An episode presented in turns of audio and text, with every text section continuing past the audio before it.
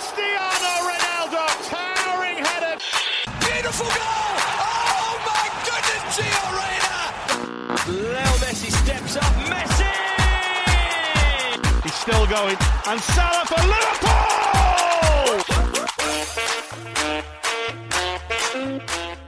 سلام به دنبال کننده رادیو آف سایت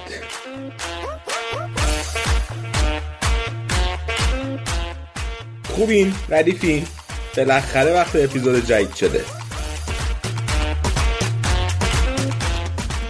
طبق معمول من علی به همراه سینا مرتزا و امیر حسین درباره فوتبال اروپا توی هفته ای که گذشت حرف می‌زنیم.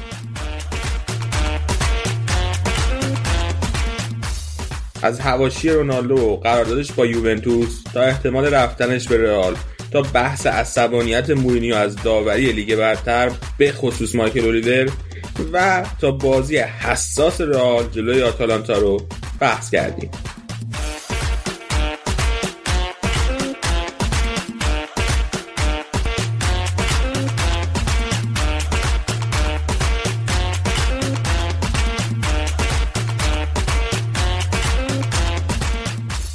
یه خبری که می‌خواستم بهتون بدم اینه که رادیو آف ساید یه مصاحبه با مرتضی پورعلی گنجی بازیکن تیم ملی ایران کرده.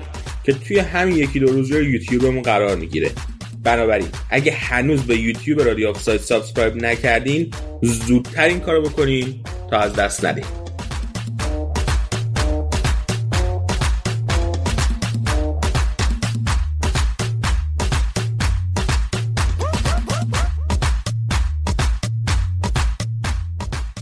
بریم و ببینیم چی به چیه.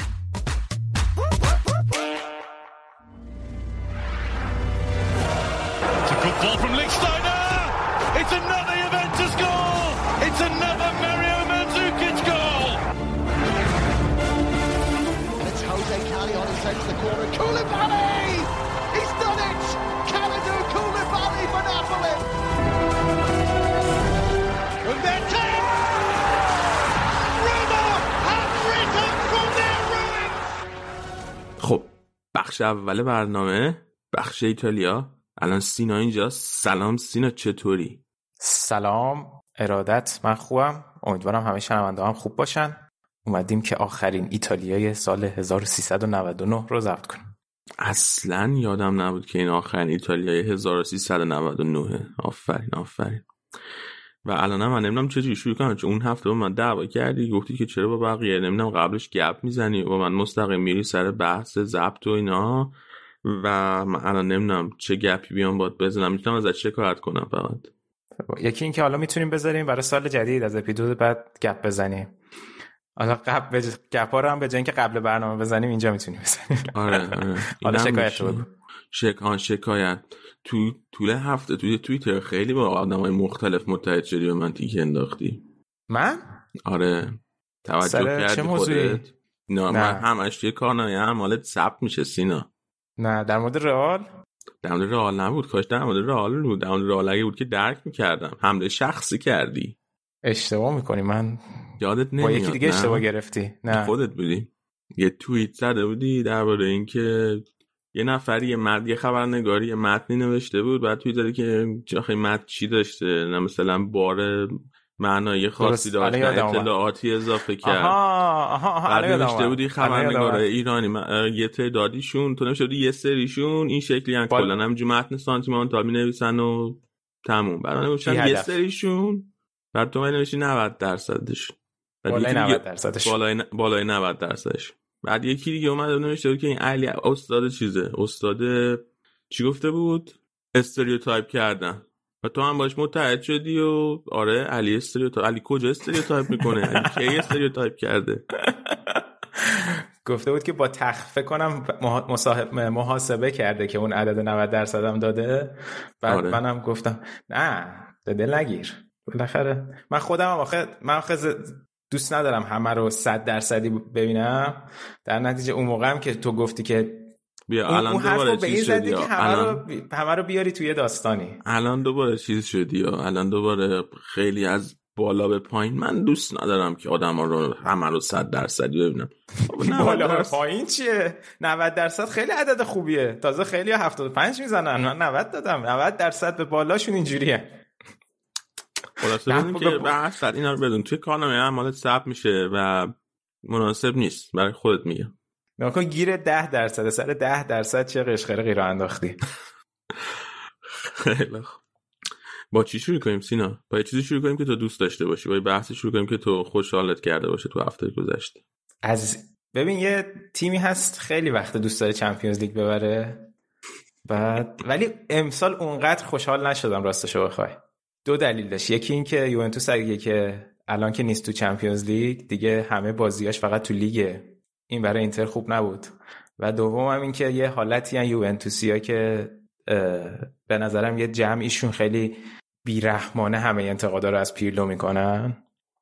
در نتیجه سر این دو مورد اونقدری که حس می‌کنم باید خوشحال می‌شدم خوشحال نشدم. ولی میشه موضوع خوبیه برای شروع. بعد تو چرا برات مهمه که بیرحمانه از پیرلو انتقاد نشه؟ به خاطر اینکه تقصیرکار دیگه جای دیگه ایه یعنی مثلا باید مدیریت باشگاه و اینا رو بیشتر آه مثلا اینه که دوست داری پشت رو آنیلی بخوره الان داره پیرلو می‌خوره. اینه مثلا الان من یه چیزی بگم که من مثلا دوست دارم منطقی باشه میای میگی نگاهت از بالا به پایینه. بیا ببین بیا چیز کنیم. بیا بخش ایتالیا رو با سوالایی که از شنونده رسیده این هفته شروع کنیم. خب؟ که در همین یوونتوس هم هست بیشترش. مدل چیز بودی ها؟ مدل سیاوش شمس بودی که گفتی سوال رسیده یاد چیز افتادم. سیاوش شمس کیه؟ بابا یه آهنگ داشت می‌گفت نامه یه نامه رسیده از ایران به دستم. خواننده است آقای سیاوش شمس. ای بابا سیاوش صحنه دیگه. چجوری یادت نیست؟ نمی‌شناسم. من یه سیاوش می‌شناسم قمیشی. خب آره اون که دیگه تاج سر اصلا جای خود. آره. خب سوال نامه رسیده گوشش نوشته رو یادت نیست؟ نه واقعا یادم نیست به خودش حالا بعدم برات میفرستم هادی پرسیده خرید کریس رونالدو چقدر به نفع و چقدر به ضرر یووه بوده؟ و آیا پیرلو آینده خوبی در یوونتوس داره یا نه؟ ببین این راجع به این قضیه رونالدو تا حالا چند بار صحبت کردیم در مقاطع مختلف و فکر می‌کنم الان که یوونتوس حذف شده بهترین جا از فصله که کلا دیگه همه مواردش رو بررسی کنیم و دیگه ادام... چون فکر کنم ادامه فصل هر اتفاقی بیفته خیلی فرقی نمی‌کنه به حال پروژه‌ای که قرار بوده دور رونالدو شکل بگیره.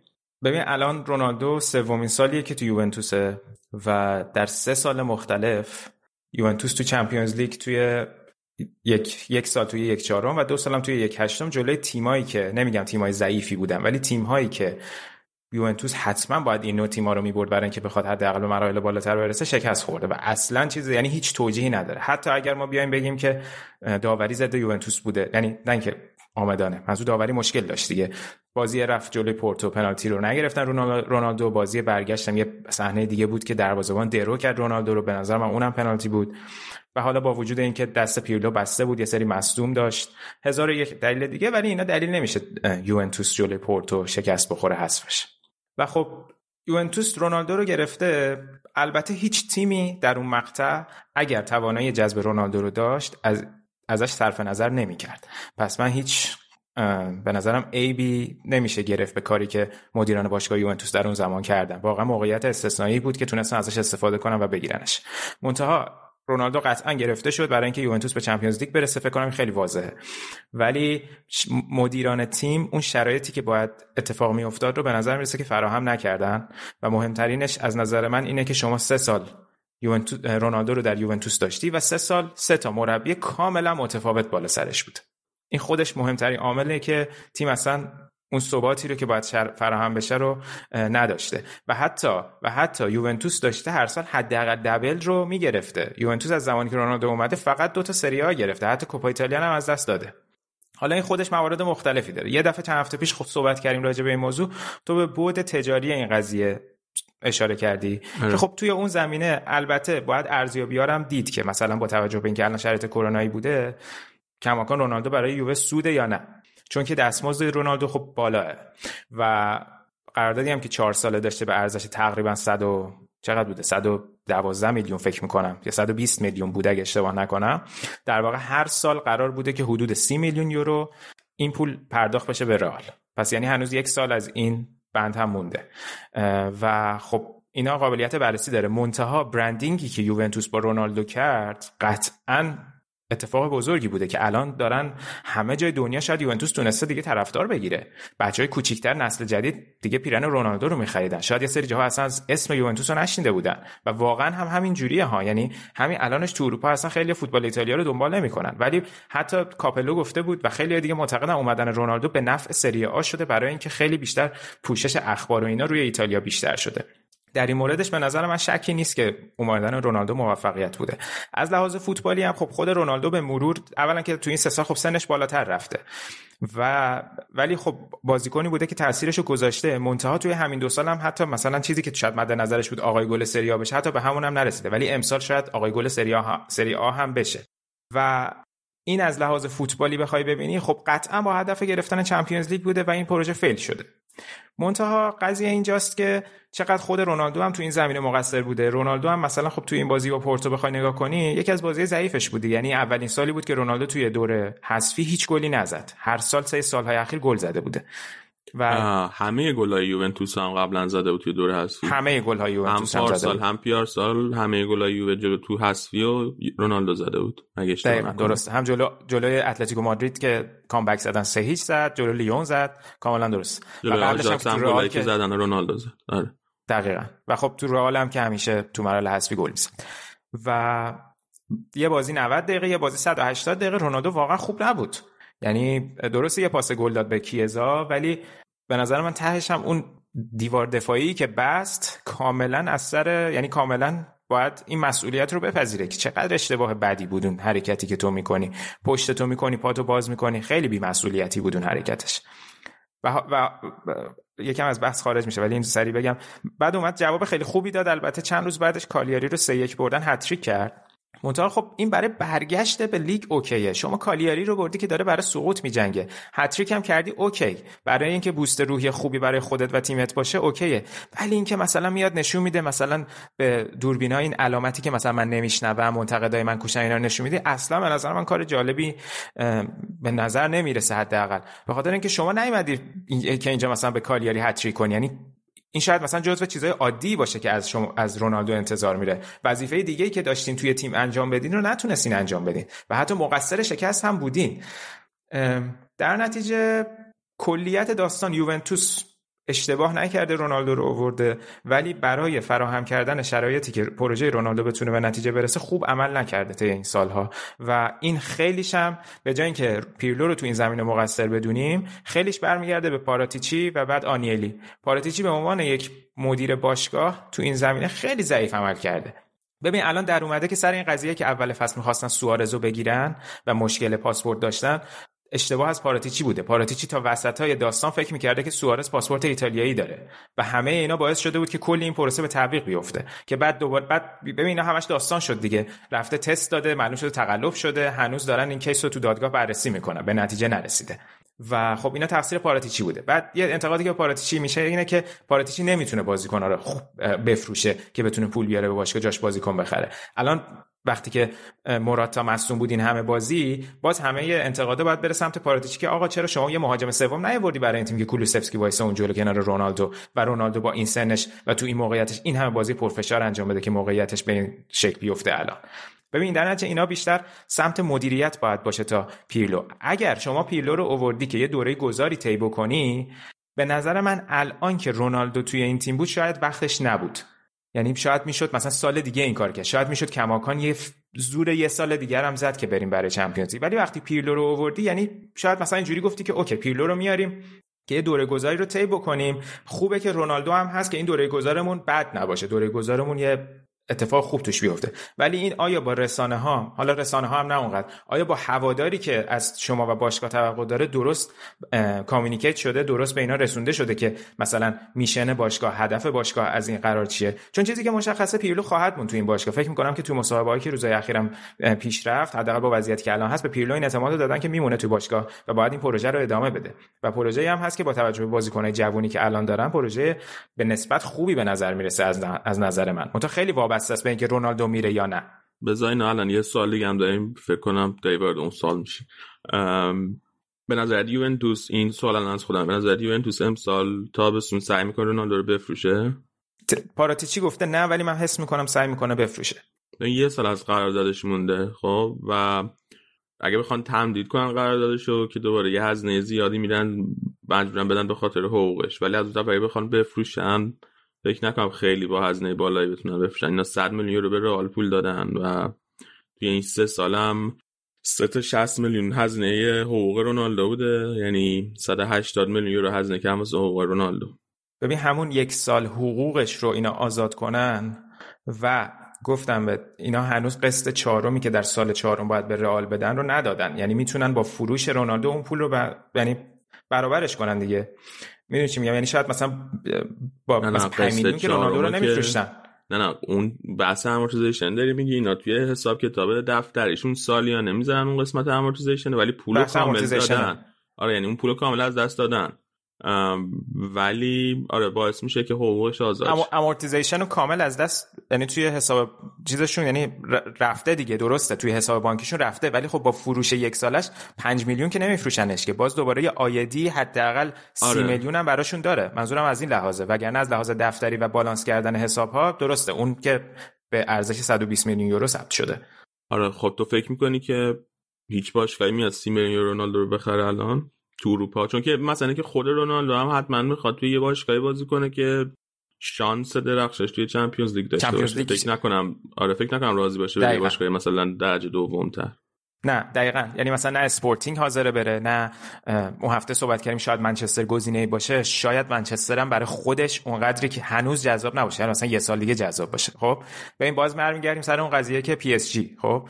اگر الان که اون موقع که ما صحبت کردیم و گفتیم که پی اس جی شاید نخواد رونالدو رو یه شرایطی که فرق داشت این بود که لاپورتا نیومده بود بارسلونا و احتمال اینکه مسی بمونه در بارسلونا شاید الان بیشتر شده باشه و اون موقع شاید شاید شاید پی اس جی گزینه باشه برای رونالدو. ولی همه اینا میگم باز وابسته به یوونتوس نیست دیگه. یعنی هم پای خورخه مندز وسط پای باشگاه سومی پای باشگاه دومی وسط پای رونالدو خودش وسطه. ولی خب به نظر من می‌تونه به نفع یوونتوس باشه که حداقل یه سری پول آزاد کنه و بتونه چند تا بازی دو تا مهاجم جاش بگیره. دو تا مهاجم خوب جاش بگیره. چون موراتا هم الان هنوز قرضیه و من چیزی خوندم که می‌خوان دوباره یه سال دیگه قرضی تمدیدش کنن. آره. سال بعدی که داشتی واردش می‌شدی سپر پرسیده با توجه به میانگین بالای سنی رونالدو کیلینی بونوچی کوادرادو رمزی پروژه گذاری یوونتوس طولانی مدت می‌دونید یا کیفیت بالای جوونا به صورت یووه به اوج برمیگردونه؟ بلند مدت اگه منظور مثلا دو سه نمی‌دونم بلند مدت چقدر مد نظر بوده ولی الان بازیکن یه تعداد بازیکن جوون دارن که تاپن توی ایتالیا. حتی اروپا. مثلا دیلیخت شما که داری وسط مرکز دفاعت یکی از تاپ هاست. حالا مثلا کیلینی شاید واقعا دیگه آخر فصل دیگه احتمالا جدا میشه یعنی شاید اصلا بازنشسته کنه خودشو. ولی بونوچی که خب حالا می‌تونه به عنوان بکاپ بمونه و کیزا، مکنی و کولوسفسکی ستاره هایی که تو سری آ واقعا کافیه برای یه تیم که بتونه به جنگ برای اسکودتو به نظرم اینا مهره های خوبی هن. مهره هایی که دوره گذار شاید براشون فرق بکنه مثلا بازیکنایی که مثل فرابوتا که پیرلو خودش اوورده. چند تا بازیکن دیگه هم هستن که اونا رو پیرلو خودش اوورده و داره بهشون بازی میده که اونا رو آماده کنه برای سالهای آینده. ولی بازیکنایی که بهش بتونن تو کوتاه مدت کمک کنن رو داره و کماکان شاید تو تابستون بتونه امثال اینها رو جذب بکنه و پروژهش رو زودتر به نتیجه برسونه. منتها مثلا همین بازیکنایی که میگن بازیکنای جوونی که اومدن بازیکنایی که تو دوره تو دوره اخیر الگری و دوره ساری مثلا از اینا نمی‌دید توی squad یوونتوس که بیان بازی بکنن. این از نکاتیه که خب هم credit ش با پیرلو هم هم نشون میده که مسیر باشگاه به اون سمت. ولی نه من به نظرم کماکان مهره هایی که دارن آرتور هم هست. یعنی آرتور هم فکر نمی کنم 24 یا 25 بیشتر داشته باشه. یعنی آرتور هم شما می‌تونید روش حساب کنید. در واقع خب درسته تعویزش با پیانیچ برای بالانس کردن حساب ها بود ولی من فکر می‌کنم به نفع یوونتوس بود این تغییر که آرتور الان بیاد اینجا با اون سن. و دیبالا هم حالا بازیکن جوونی نیست هنوز ولی فکر کنم 27 28 سالش سنش هم زیاد نیست. باید ببینیم که خود دیبالا میمونه یا فروش میره ولی در صورت دیبالا اگر آماده باشه اونم مهره خیلی خوبیه. یعنی اینا رو نباید از یاد برد چون خیلی وقت بازی نکردن. من فکر نمی کنم خیلی پروسه طولانی باشه. یعنی یوونتوس همیشه چون بالاخره از لحاظ مالی و اعتباری تیم اول سری من فکر نمی کنم مشکل طولانی مدتی داشته باشه. خب الان دیبالا که گفتی دیبالا خودش اعتبار قراردادش تا تا سال دیگه یعنی اونم یه فصل یه قرارداد داره مثل رونالدو. بین رونالدو و دیبالا یکی رو بفروش یکی رو نگه دار. من رونالدو رو میفروشم دیبالا رو نگه میدارم. من فکرم اومدن رونالدو یه ضربه هم به دیبالا زد. چون فکر می‌کنم و یعنی فکر می‌کردم و هنوزم فکر می‌کنم که این دوتا با هم همزمان ترکیب خوبی نمیشن. و اگر که رونالدو نیامده بود شاید دیبالا هم افتش انقدر شدید نبود تو این چند سال. آره محتمله. محتمله. و در همین بابی که خب اینا همه تصمیم های مدیریتی بوده که گرفته شده دیگه. و مثلا توی همون اپیزود اول فصل که رشادم میگه من گفتم که تقصیرات سمت پیرلو نیست و تقصیرات سمت مدیریت حالا رشاد مثلا می‌گفت مدیریت بیکفایت. ولی آنیلی کسیه که خب بالاخره این تیم رو رسونده به اینجا دیگه. یعنی اونقدرم نمیشه گفت. مثلا آنیلی دل نمیسوزنه برای این باشگاه. چیزی که شاید سنگین باشه و خب اشتباهات آنیلی باشه به خصوص برای هوادارهای یوونتوس اینه که کسایی که این پروژه رو بعد از سقوط بعد از برگشتن از سری بی به نتیجه رسوندن الان توی تیم رقیبشونن و تیم رقیب رو سر و سامون دادن. این شاید یه اتفاق سنگین برای آنیلی باشه. حالا کنتر هم میگیم که کنته خب جدا شده و کنته یه سری رفتار داشته بعدش که طرفدار یوونتوس رو آزار داده. ولی ماروتا خب مهره اصلی پروژه آنیلی بوده که به این سطح رسونده و ماروتا رفته و الان رقیبشون رو کشونده تو این وضعیت. این می‌تونه انتقادی باشه که به آنیلی میشه و پاراتیچی اون کسی نبوده که بتونه جایگزین خوبی برای ماروتا باشه. من یادمه که اون موقعی که ماروتا جدا شد یه شایعی که بود می‌گفتن حالا نمی‌دونم چقدر درست بود که ماروتا مشکلش با همین امضای قرارداد با رونالدو بوده و آنیلی باش هم آهنگ نکرده بوده ماروتا شاکی شده بوده که چرا مثلا با رونالدو قرارداد امضا کردی. منم من اتفاقا یه پادکستی گوش میدم هفته پیش دقیقا به این موضوع اشاره کرد که دلیلش این بوده. حالا نمی‌دونم دلیل 100 درصد بوده یا نه چون خود ماروتا هم می‌گفت که من فکر کنم اول یعنی بعد از اینکه رونالدو رو خریدن یه چند ماه بعدش استعفاشو اعلام کرد. ولی خودش آره. گفت این اولین باریه که من یک باشگاه رو وسط فصل ترک می‌کنم. یعنی مشکلات جدی بوده. خب سوال بعدی سپر پرسیده با فرض قهرمان شدن کنته با اینتر به نظرتون نقطه عطفی برای سریا به وجود میاد که اینتر بتونه دو سه فصل به سریا مسلط بشه؟ یا میلان هم می‌تونه برای فصل آینده خیز برداره؟ ببین الان شرایط میلان شرایط قهرمانی که نیست. شرایط میلان شرایطی که الان با توجه به این باختی هم که دادن شرایطشون جوریه که مطمئنشن که تو سهمیه چمپیونز لیگ رو می‌گیرن میلان اون شرایط امنی که چند هفته پیش رو داشت نداره دیگه. به خصوص اینکه ناپولی برگشت به بازی. و میلان مهمه براش. همه چی وابسته به اینه که امسال قطعا سهمیه چمپیونز لیگ بگیره. چون اگه نگیره یک درصد اگه این سهمیه رو نگیره باز این پروژه یه مقداری به تعویق میفته خیلی مهمه امسال برای میلان که این پروژه یعنی این سهمیه رو بگیره. ببین اینتر هم که الان به قهرمانی رسیده بعد چهار سال که دو سالش رو به زور سهمیه چمپیونز لیگ گرفت تازه به اینجا رسیده. آقا هنوز نرسیدین به قهرمانی. ما نزدیک قهرمانی هستیم منظورم. و اینکه قطعا نقطه عطف که هست ولی خود ولی تکرار این قهرمانی خیلی سخته و بعدم اینکه اینتر قضیه چمپیونز لیگ هم داره. شما خیلی اتفاق بعدی سه سال پشت هم توی گروهت حذف بشی. یعنی اینتر باید نیم نگاهی به این داشته باشه که وضعیتش رو توی اروپا بهتر بکنه. منتها اینتر مشکلی که داره اینه که الان همه چی برای اینتر کوتاه مدته. چیزی که حداقل بیرون ما می‌بینیم به خاطر قضیه مالکیت باشگاه. درسته که داره با یه سری بازیکنان تمدید می‌کنه. مثلا الان با لاتارو میگن که تمدید کرده دیگه نهایی داره میشه تا 2024 یه بند بند فصل 111 میلیون یورویی هم دارن می‌ذارن و مثلا اریکسن گفته من میمونم اینا همه هست. ولی خب خیلی وابسته است به اینکه وضعیت مالکیتم به کجا کشیده میشه. من به عنوان هوادار دوست دارم ثبات این تیم رو به عنوان کس به عنوان تیمی که می‌خواد برای اسکودنتو بجنگه ببینم و از اون مهمتر این که از گروهش در چمپیونز لیگ صعود کنه و بتونه یه اسمی برای خودش داشته باشه که ما برگشتیم و می‌خوایم در حد تیمای اروپایی بجنگیم. این نمیشه که تیمای ایتالیایی همش تو سری آ بجنگن با خودشون به‌به و چهچه کنن ما چه لیگ خوبی داریم فلان و اینا ولی تو لیگ اروپا و چمپیونز لیگ به جایی نرسن. برای اینتر خیلی خوب بود که فصل پیش رسید به فینال ایتالیا فینال لیگ اروپا. ولی من توقع داشتم دیگه بعدش یه ارتقایی تو چمپیونز لیگ هم داشته باشن دیگه. ولی خب میشه حالا مثلا بگیم اوکی امسال رو هم فدای اینکه این تیم می‌خواد به سلطه یوونتوس پایان بده و سری آ رو ببره این اینو فدا کرده. ولی فصل بعد خیلی به نظر من قابل پذیرش نیست این اتفاق. خبر جدیدی از مالکیتتون نداری؟ خیلی اتفاق کند شده. چیزی که فکر کنم هفته پیش نگفتیم همین بود که اون صندوق مالی عربستان وارد بازی شده و اونا هم می‌خوان که باشگاه رو بخرن.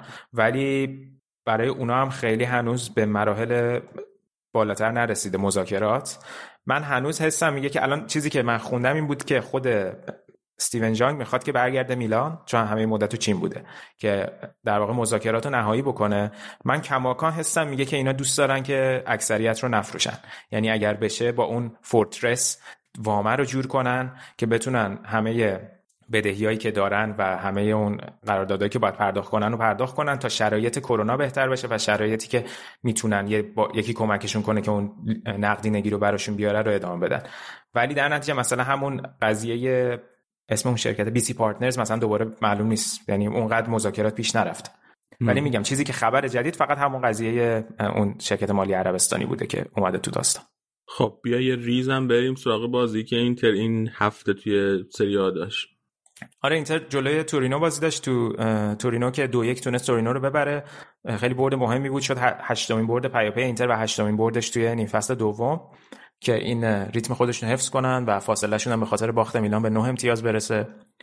و یه حالا خیلی راجع به بازی نکته نداره که بخوام صحبت کنم. فقط اینکه قبل بازی ویدال چون که احتمالا یعنی اون بازی های ملی که قرار بود برگزار بشه بازیکنای آفریقای بازیکن آمریکای جنوبی قرار نیست دیگه برن ویدال از این فرصت استفاده کرده بود و مثلا که یه مسئولیتی داشته که نیاز به یه عمل سرپایی داشته که چهار هفته دوره نقاهتش بوده زانوش عمل کرده بود و نبود برای این بازی. و اریکسن هم یه مقدار مشکل داشت از اول بازی نکرد و جاش گالیاردینی بازی کرد و نشون داد که چقدر اینتر الان وابسته شده به اریکسن. و انقدر که نیمه اول تیم ضعیف بود و قشنگ حس می‌شد که الان تیم نیاز داره به اینکه اریکسن بیاد تو بازی و بازی رو تغییر بده و همین اتفاق هم افتاد. یعنی نیمه دوم با اومدن اریکسن و سانچز بود که تیم جون گرفت و تونستن به گل برسن. و خب گل دوم که لوتارو هد زد خیلی گل تمیزی بود اون هدی که زد فوق العاده بود و لوتارو به رکوردهای قبلی خودش رو تو اینتر ارتقا داد. 14 امین گل این فصلش بود و هیچ کدومش هم پنالتی نبوده که این خیلی نکته مهمیه. و فقط یه خبر خوب دیگه بود که وسینو دوباره برگشته بود بازی کرد. سنسی هم اگه آماده بشه داره تمریناتش رو پیش می‌بره. اونم می‌تونه گزینه خوبی باشه که اینتر یه مقدار دستش توی خط هافبک بازتر بشه. ولی یه مقدار داستان داوری داشت دیگه. هم روی یه, یه نکتهش سر گل تورینو بود. که اینتریو اعتراض داشتن که من خودم هم اول فکر می‌کردم که خطا بوده روی باستونی و اشکرینیار ولی بعدا صحنه رو از یه زاویه دیگه دیدم. قبل از اینکه اونا یعنی خطا روی اونا اتفاق بیفته خود دیفرای خطا می‌کنه روی مهاجم تورینو. یعنی اگه صحنه به بازبینی می‌رفت تصمیمی که داور باید می‌گرفت این بود که گل مردود می‌کرد پنالتی می‌گرفت برای تورینو. که خب یه مقداری زیاد تصمیم جالبی نمی بود اگه این کارو می‌کرد. خودش تنش بود. ترجیح داد فکر کنم که گلو بگیره. فکر می‌کنم تصمیم خوبی گرفت. ولی چیزی که خیلی سر و صدا کرد گل دوم اینتر بود که قبل از اینکه سانچز پاس بده وقتی که حکیمی به سانچز پاس داد بازیکنی که جلوش بود و رفت هول داد. و استدلالی که من چند تا خوندم مثلا این لوکا مارلی داوره که ویدیو می‌ذاره میگفتش که 6 یا 7 متر با توپ فاصله داشته اون بازیکن و نمی‌تونسته تأثیری روی توپ بذاره. در حین اینکه داشتی راجع به این حرف می‌زدی من رفتم چک کنم ببینم ها یعنی می‌خواستم اذیتت کنم بگم که سنسی از هازاردم بدتر بوده تو این مدت از نظر مصدومیت و اینا. بعد رفتم چک کنم نم که حالا اشتباه نگم تعداد مصدومیتاشو. آقا واقعا با هازارد قابل مقایسه نیست هازارد خیلی بدتره. بدتره؟ خیلی بدتره هازارد داره. آخه سنسی بازی نمی‌کرد. یعنی آره. ولی شاید هازارد بازی می‌کرد و مصدوم میشه سنسی به بازی نمی‌رسید شرایطش. هازارد جوریه که میاد 15 دقیقه بازی می‌کنه بعد دوباره مصدوم میشه. ولی خیلی یه سری ویدیو از تمریناش گذاشته بود. خیلی یه سری ملت بهش تیکه انداخته بودن. یه سری هم توپیده بودن که با خب برای چی روحیه بنده خدا رو خراب می‌کنین داره تمرین می‌کنه برسه دیگه. ولی آره همین. در خاص دیگه در این زمینه نیست. فقط میگم صحنه خطا بود. به نظر من خطا بود. رو کراس بخوام بگم چون تنه به تنه هم نبودن. قشنگ با دستش میره یه هولی بازیکن تورینو رو میده. به نظر من خطا بود.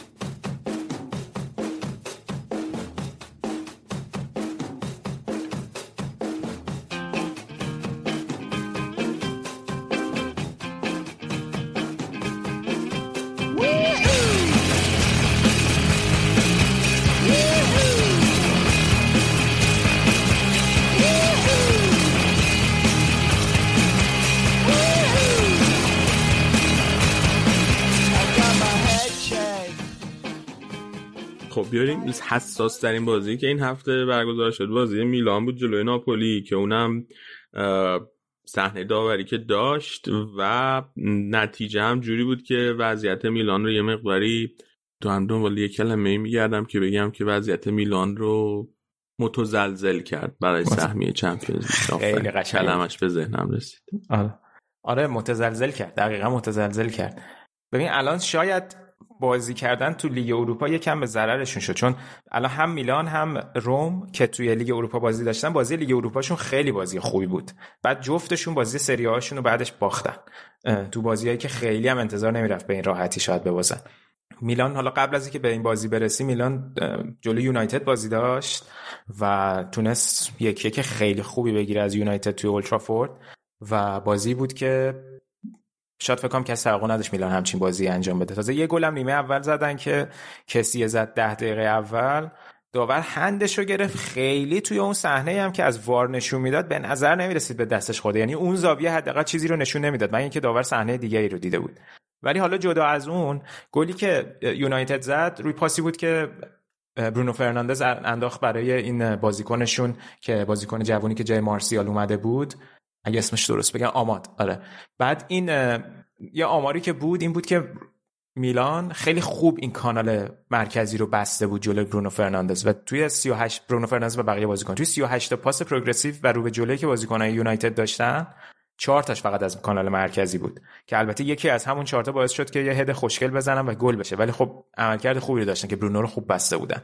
و از اون نکته مهم برای میلان بازی خیلی خوب سیمون کیایر بود. حالا جدا از اینکه اون گل زد دقیقه آخر ولی خیلی آمار درخشانی داشت و خیلی خوب بازی کردن.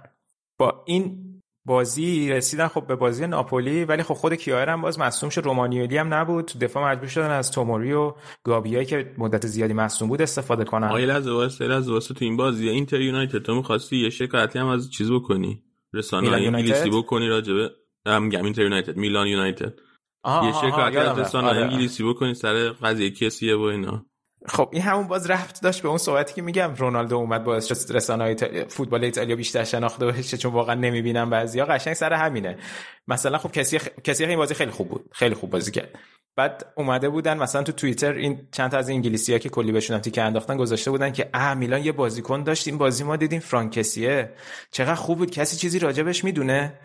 بعد خب آخه با چهار تا پنج تا لیگ top ایتال... اروپا هستن دیگه. چه جوری مثلا شما فقط لیگ انگلیس می‌بینی فکر می‌کنین فقط این فوتبال اروپا داره رو کاکل فوتبال انگلیس میچرخه؟ درسته فوتبال حرفه ای انگلیس یه چیز سطح دیگه ای از فوتبال ایتالیا داره.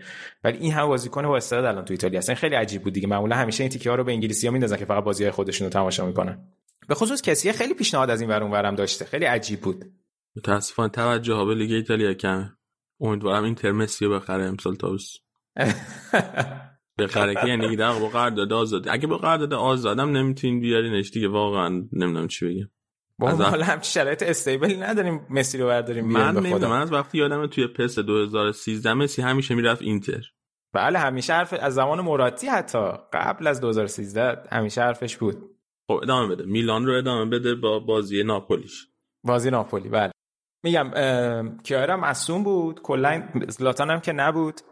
و داستانی که اتفاق افتاد توی بازی خود بازی اینجوری بود که خب ناپولی خیلی خوب از بالا سعی می‌کرد که پرس کنه بیشتر با اون دوتا مهاجمی که جلوی زمین داشتن و با مرتنز و زیلینسکی از بالا پرس می‌کردن منتها قضیه که پیش میومد این بود که اون میلان جواب خوبی نسبت به این موضوع داشت و تونالی موقعی که می‌خواستن بیلد کنن تونالی میومد بین دو تا مدافع مرکزی قرار می‌گرفت که مدافعاشون باز بشن از هم و تونالی مسئولیت تعریضی حمله رو داشته باشه و کسیه می‌رفت جلوتر. کسیه وظایف هجومیش بیشتر بود این بازی از تونالی و این کار خیلی خوب انجام می‌دادن چون اینجوری که مدافعاشون باز می‌شدن مدافع مرکزیشون به کنار می‌رفتن بعد کانالاشون هم بیشتر به کار میومد و اون فول بکاشون می‌تونستن جلوتر برن.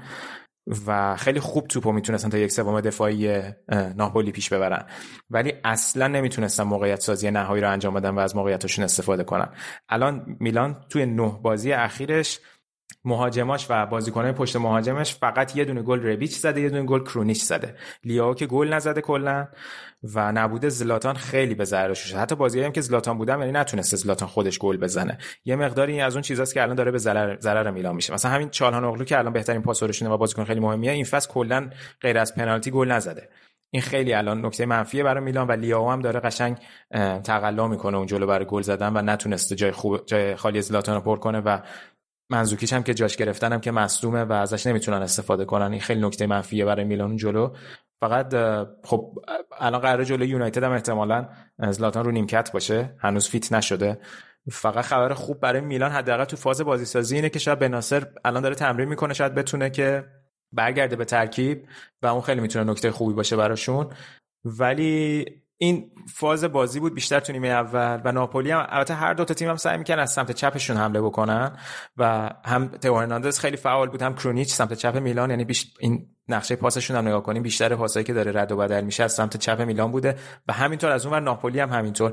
چون هر دو تاشون با سیستم 4 2 3 1 بازی می‌کنن خیلی پترن بازیشون مشابه هم بود. منتها این سینیه واقعا خوب بود این بازی برای ناپولی. خیلی خوب بود. یعنی قشنگ مثل یه کاپیتان اومد و تیم رو با خودش بالا کشید و یه آماری بود که این سینیه و به همراه کاپراری تنها دو مهاجمی که بیشترین شوتی که به دروازه داشتن از پشت محوطه بوده. و خیلی خوب این کار رو انجام میده این سینیه و اما خب گلی هم که ناپولی زد تو اول نیمه دوم بود یه توپگیری خیلی خوب کرد ناپولی توی زمین خودشون و خیلی توی فاز حمله این توپو از بیارن رو ضد حمله خیلی خوب کار کردن. چون تو اون صحنه کسی هم فکر کنم جا موند دیگه چون توپ توپگیری ازش شد. بعد ناپولی با 5 تا بازیکن رفت رو دروازه میلان و خیلی خوب تونست. یه حمله اصطلاحا همه جانبه بود که تونست پولیتانو گل بزنه و بعد از اونم واقعا میلان نتونست خیلی کاری بکنه از لحاظ اینکه بخواد دفاع ناپولی رو باز بکنه و موقعیت سازی کنه. کولیبالی هم که دیگه دوباره بعد از چند بازی که اشتباه داشت این بازی که بازی درخشانش بود. خیلی خوب بازی کرد. ولی خب نکته داوری زیاد داشتیم بازی دیگه که میلانیا شاکی بودن. یه صحنه بود که توی محوطه جریمه ناپولی پیش اومد که تئو هرناندزو زدن. آخره بازی هم بود. تقریبا که باکایوکو زدش و داور حتی VAR رو هم اتاق VAR بهش گفت چک کنه چک کرد و با چک کردنش نگرفت. چیزی که تو صحنه هست به نظر می‌رسه که پای تو هرناندزو می‌زنه. درسته که شدت نداره ضربه ولی با کف پا می‌زنه. بعضی گفته بودن که اگه داور همینو سر صحنه بازی نمی‌گرفت چون شدت نداشته مشکلی نداشته. ولی اینکه اتاق وار در واقع یه جوری اون داور وار مسئولیت رو از خودش سلب کرده انگار. و گفته داور حتما چک کنه و رفته و صحنه آهسته رو دیده که ضربه خورده یکم عجیب بوده که نگرفت. به نظر تو هم بود خطا؟ به نظر منم بعد می‌گرفت دیگه آره. تقریبا با کف پاش رفت روی مچ پای تو هرناندز. به نظر آره من. بود داره آره برخوردو داشت. حالا این بحث توپ هم که آیا... اصلا به سمت نه توپ هم نرفت. اصلا آره. توپ جای دیگه بود آره. حالا این همیشه این بحث هست که آیا هر برخوردی پنالتیه ولی چون رفته صحنه رو دیده و دیده که دیگه اون ضربه رو زده به نظر می‌رسید باید پنالتی رو می‌گرفت میگم ولی دیگه از موقعیتاش هم نتونستن چیزی استفاده کنن. فقط یه موقعیت لیاو داشت که اسپینا خیلی خوب گرفت. اسپینا هم بازی خیلی خوب بود برای ناپولی. و دو تا صحنه دیگه داشت. یه صحنه بود که دی لورنزو یه تک زد رو پای تو هرناندز که با کف پا ساقش زد. اینم از اون صحنه ها بود که می‌گفتن که باید اخراج می‌کرده شاید دی لورنزو رو و فقط کارت زرد داد بهش. یه صحنه دیگه باز بعد همه این داستانا پیش اومد که ویکتور ویکتور اوسیمن داشت فرار می‌کرد که تئو هرناندز بدون توپ زدش. اونم باز کارت زرد گرفت. خیلی ناپولیا شاکی بودن که باید قرمز می‌داد بهش. و اصلا خود همین حضور اوسیمن هم برای میلان خیلی نیمه دوم بد شد. چون اوسیمن خیلی فعال بود و خیلی سرعتش خب به عنوان وقتی بازیکن تعویضی نیمه دوم میاد خیلی باعث می‌شد که میلان اذیت کنه و همه جانبه نتونن برن جلو. چون همیشه باید مواظب اوسیمن هم میبودن. اوسیمن خیلی تونست توی فاز حمله خطرناک بشه برای ناپولی. و فقط یه صحنه هم دوباره آخر بازی بود که یه خطای ربیچ رو داور اعلام کرد. ربیچ برگشت به مادر داور یه چیزی اطلاق کرد و داور یک راست اخراجش کرد. و حالا چهار دقیقه به پایان بازی مونده بود ولی فکر می‌کنم اون نکته بازی نبود. نکته داستانی بود که الان دو بازی محرومش کردن. و تو این وضعیت میلان دو بازی خیلیه برای اینکه مثلا آنتر ربیچو از دست بدی که الان باید با فیورنتینا سمپدوریا بازی کنن و این نکته این بخش مهمی از فصله. که بعد بازی هم حتی تو هرناندز اومد تو استوریش کلی تیکه انداخت به داور یه سری آیکون از اینه که حال آدم به هم می‌خوره و اینا گذاشت برای ضد داور و بعد بازی هم دوناروما خیلی شاکی بود از دست داور. یه مقداری واکنشای تندی نشون دادن که یه مقداری گرون گرون تموم شد براشون دیگه. الان به خاطر اون استوری ممکنه تو هرناندز محروم کنن؟ نمی‌دونم شاید. چیزی الان من نخوندم که اتفاق افتاده باشه هنوز. چیزی ندیدم. ولی از اونورم الان همین یه ده دقیقه پیشیه رو به پیش من دیدم زلاتان هم توی توییترش زده بود کینگ ایز بک با لباس تیم ملی سوئد. یعنی اینکه این بازی این هفته رو انجام بدن احتمالا میره اردو تیم ملی و زلاتان هم توی این بازی دو هفته ای نیست با اردوی میلان و بازی تیم ملی رو قرار انجام بده. خب خیلی شاید جالب نباشه برای میلان. و ناپولی هم خب برد خیلی مهمی بود براشون چون تقریبا نزدیک شدن دوباره به بالای جدول. ولی خب دیدیم دیگه ناپولی یه مقداری آن آف داره. تنها نکتهش اینه که حداقل دیگه لیگ اروپا رو ندارن. شاید اونا هم الان بازی یه هفته یه بازی باشه به نفعشون باشه. اما حالا یه نکته مهم دیگه اتفاق افتاده بود. کلا ایتالیا این هفته بیشتر نکات حاشیه‌ایش خیلی برجسته بود علاوه بر داوری. قرار بود که فردا بازی ناپولی و یوونتوس اون بازی عجیب عقب افتاده برگزار بشه. هفته پیش جمعه اعلام کردم به درخواست هر دو تا باشگاه این بازی افتاده تو آپریل بعد از اون اینترنشنال بریک. این وسط روم خیلی شاکی شد. به خاطر اینکه روم الان آخر هفته و یک شنبه در واقع بازی داره با ناپولی و خود روم باید بره دونت که بازی برگشتش جلوی شاختر انجام بده و رومیا شاکی بودن که چطور بازی که الان از قبل ست شده رو می‌تونن تو فاصله پنج روز تغییرش بدن. و استدلالی که داشتن می‌گفتن یک بندی هست حالا بند شماره 29 که میگه اگر تیم‌ها می‌خوان بازی رو به تعویق بندازن باید قبل 15 روز قبل از بازی این کارو بکنن. رومیا می‌گفتن آیا اصلا همچی چیزی بوده؟ و شکایتش این بود که آیا قبل 15 روز بوده که جوابی که فدراسیون فوتبال ایتالیا بهشون میده اینه که اون قانون فقط شامل تیمایی میشه که تو اروپا هستن. این دوتا دیگه تو اروپا نبودن. ولی قانونم عجیبه دیگه. حالا نمی‌دونم بر چه اساسی این بوده. من یه مقداری به رومیا حق میدم سر این موضوع که خیلی در واقع بازی که بالاخره قرار بوده جدولم درست کنه و تلاشی که همیشه هست اینه که بازی عقب افتاده هر چقدر سریعتر انجام بشه در واقع سری ها اومده دوباره به حرف این دوتا باشگاه گوش داده که به نفع جفتشون نبود این بازی عقب بیفته چون خیلی پرفشار می‌شد بازی براشون. و همیشه می‌گفتن که اینجا خیلی به نفع این دوتا تیم بیشتر کار کردن و به ضرر روم شده اینجا. و بازی روم و ناپولی هم چون خیلی حساسه برای همون سهمیه چهارمی و حتی بودن توی اون کورس یه مقداری حاشیه رو زیاد کرد. آره یعنی رومیا می‌خواستن بازی همون وسط این هفته برگزار بشه که مثلا ناپولی هم یه بازی اضافه کرده باشه. دقیقاً. به خصوص اینکه به خصوص اینکه روم سفر خارج از ایتالیا داره. بازی هم تو زمین تو زمین خودشون نیست. بیا بریم. الان سراغ روم که روم هم این هفته با پارما بازی کرد اصلا نتیجه خوبی نگرفت. اون رکورد جلوی تیمای پایین جدولش هم دیگه کاملا با خاک یکسان شد. دقیقا. روم هم ببین شرایطش مثل میلان بود دیگه. تو لیگ اروپا سه هیچ شاختار زدن. خیلی بازی خوبی هم بود. و یه جوری دیگه تقریبا قطعی سودشون به یک چهارم. ولی اومدن این بازی حالا درسته یه سری بازیکن اصلیشون مثلا مثل جردن ورتو نیست میخیتاریان هم مسئولیت داره. ولی دیگه فونسکا واقعا اینجا موقعیت عجیبی رو از دست داد حالا دو سه تا بازی که اینا اگه میبردن الان چسبیده بودن به میلان شاید حتی از میلان جلو می‌زدن. هم باختشون جلو میلان بعد بود هم مساویشون جلو بنونتو بعد بود. این بازی هم که پارما بعد از 17 تا بازی تونست تو سری ببره اونم جلوی روم بود. حالا رومیا هم این بازی باز دوباره از داوری شاکی بودن چون گل دومی که پارما زد ایبانیس خطایی که کرد به نظر نمی رسید پنالتی بود. میگم خیلی داوری این, این هفته بولد بود توی بازی ها ولی باز این شاید مجوز داده نشه که مثلا بگیم که پس به خاطر داوری این بازی رو باختن چون پارما هم تیمی نبود که اینا بخوام بهش ببازن الان تو این مقطع از فصل. گل دوم گل پارما یکیش خیلی جالب بود. 22 تا پاس دادن قبل اینکه گل بزده بشه. 19 تا از 22 تا پاس تو یک سوم دفاعی خودشون بود. یعنی خیلی راحت با دو تا پاس طولی تونستن دروازه رومو باز کنن بعدش. و میگم خیلی نتیجه بدی بود برای روم. یکم از اون صدر جدول دور شدن. توی میگم این کلا این روند سینوسیشون خیلی اذیت می‌کنه. آدم نمی‌تونه به این نتیجه برسه آقا اینا این کار هستن الان یا نیستن با این وضعیتی که دارن. حالا من یه چیزی گوش می‌دادم توی این پادکستی که جان سولانو داره که بحث می‌کردن که آیا روم باید تمرکزش رو ریسک کنه و تمرکزش رو بذاره روی لیگ اروپا یا نه. که مثلا اونجا برن قهرمان شن. ولی اینم باز از اون فکراییه که ایتالیایی‌ها دارن. اصلا مگه میشه؟ حالا با تمام احترامی که به هواداران روم قائلم. الان روم بیاد همچی ریسک بزرگی رو بکنه. حالا نمی‌گفت حتما باید این کارو بکنن. می‌گفتن یکی از راهها شاید بتونه این باشه که مثلا برای اینکه بخواد خودشو نجات بده فونسکا این کارو بکنه. الان تاتنهام و آرسنال حالا درست سویا نیست. این یه برتری برای همه تیم‌ها در لیگ اروپا. ولی تاتنهام و آرسنال هستن دیگه.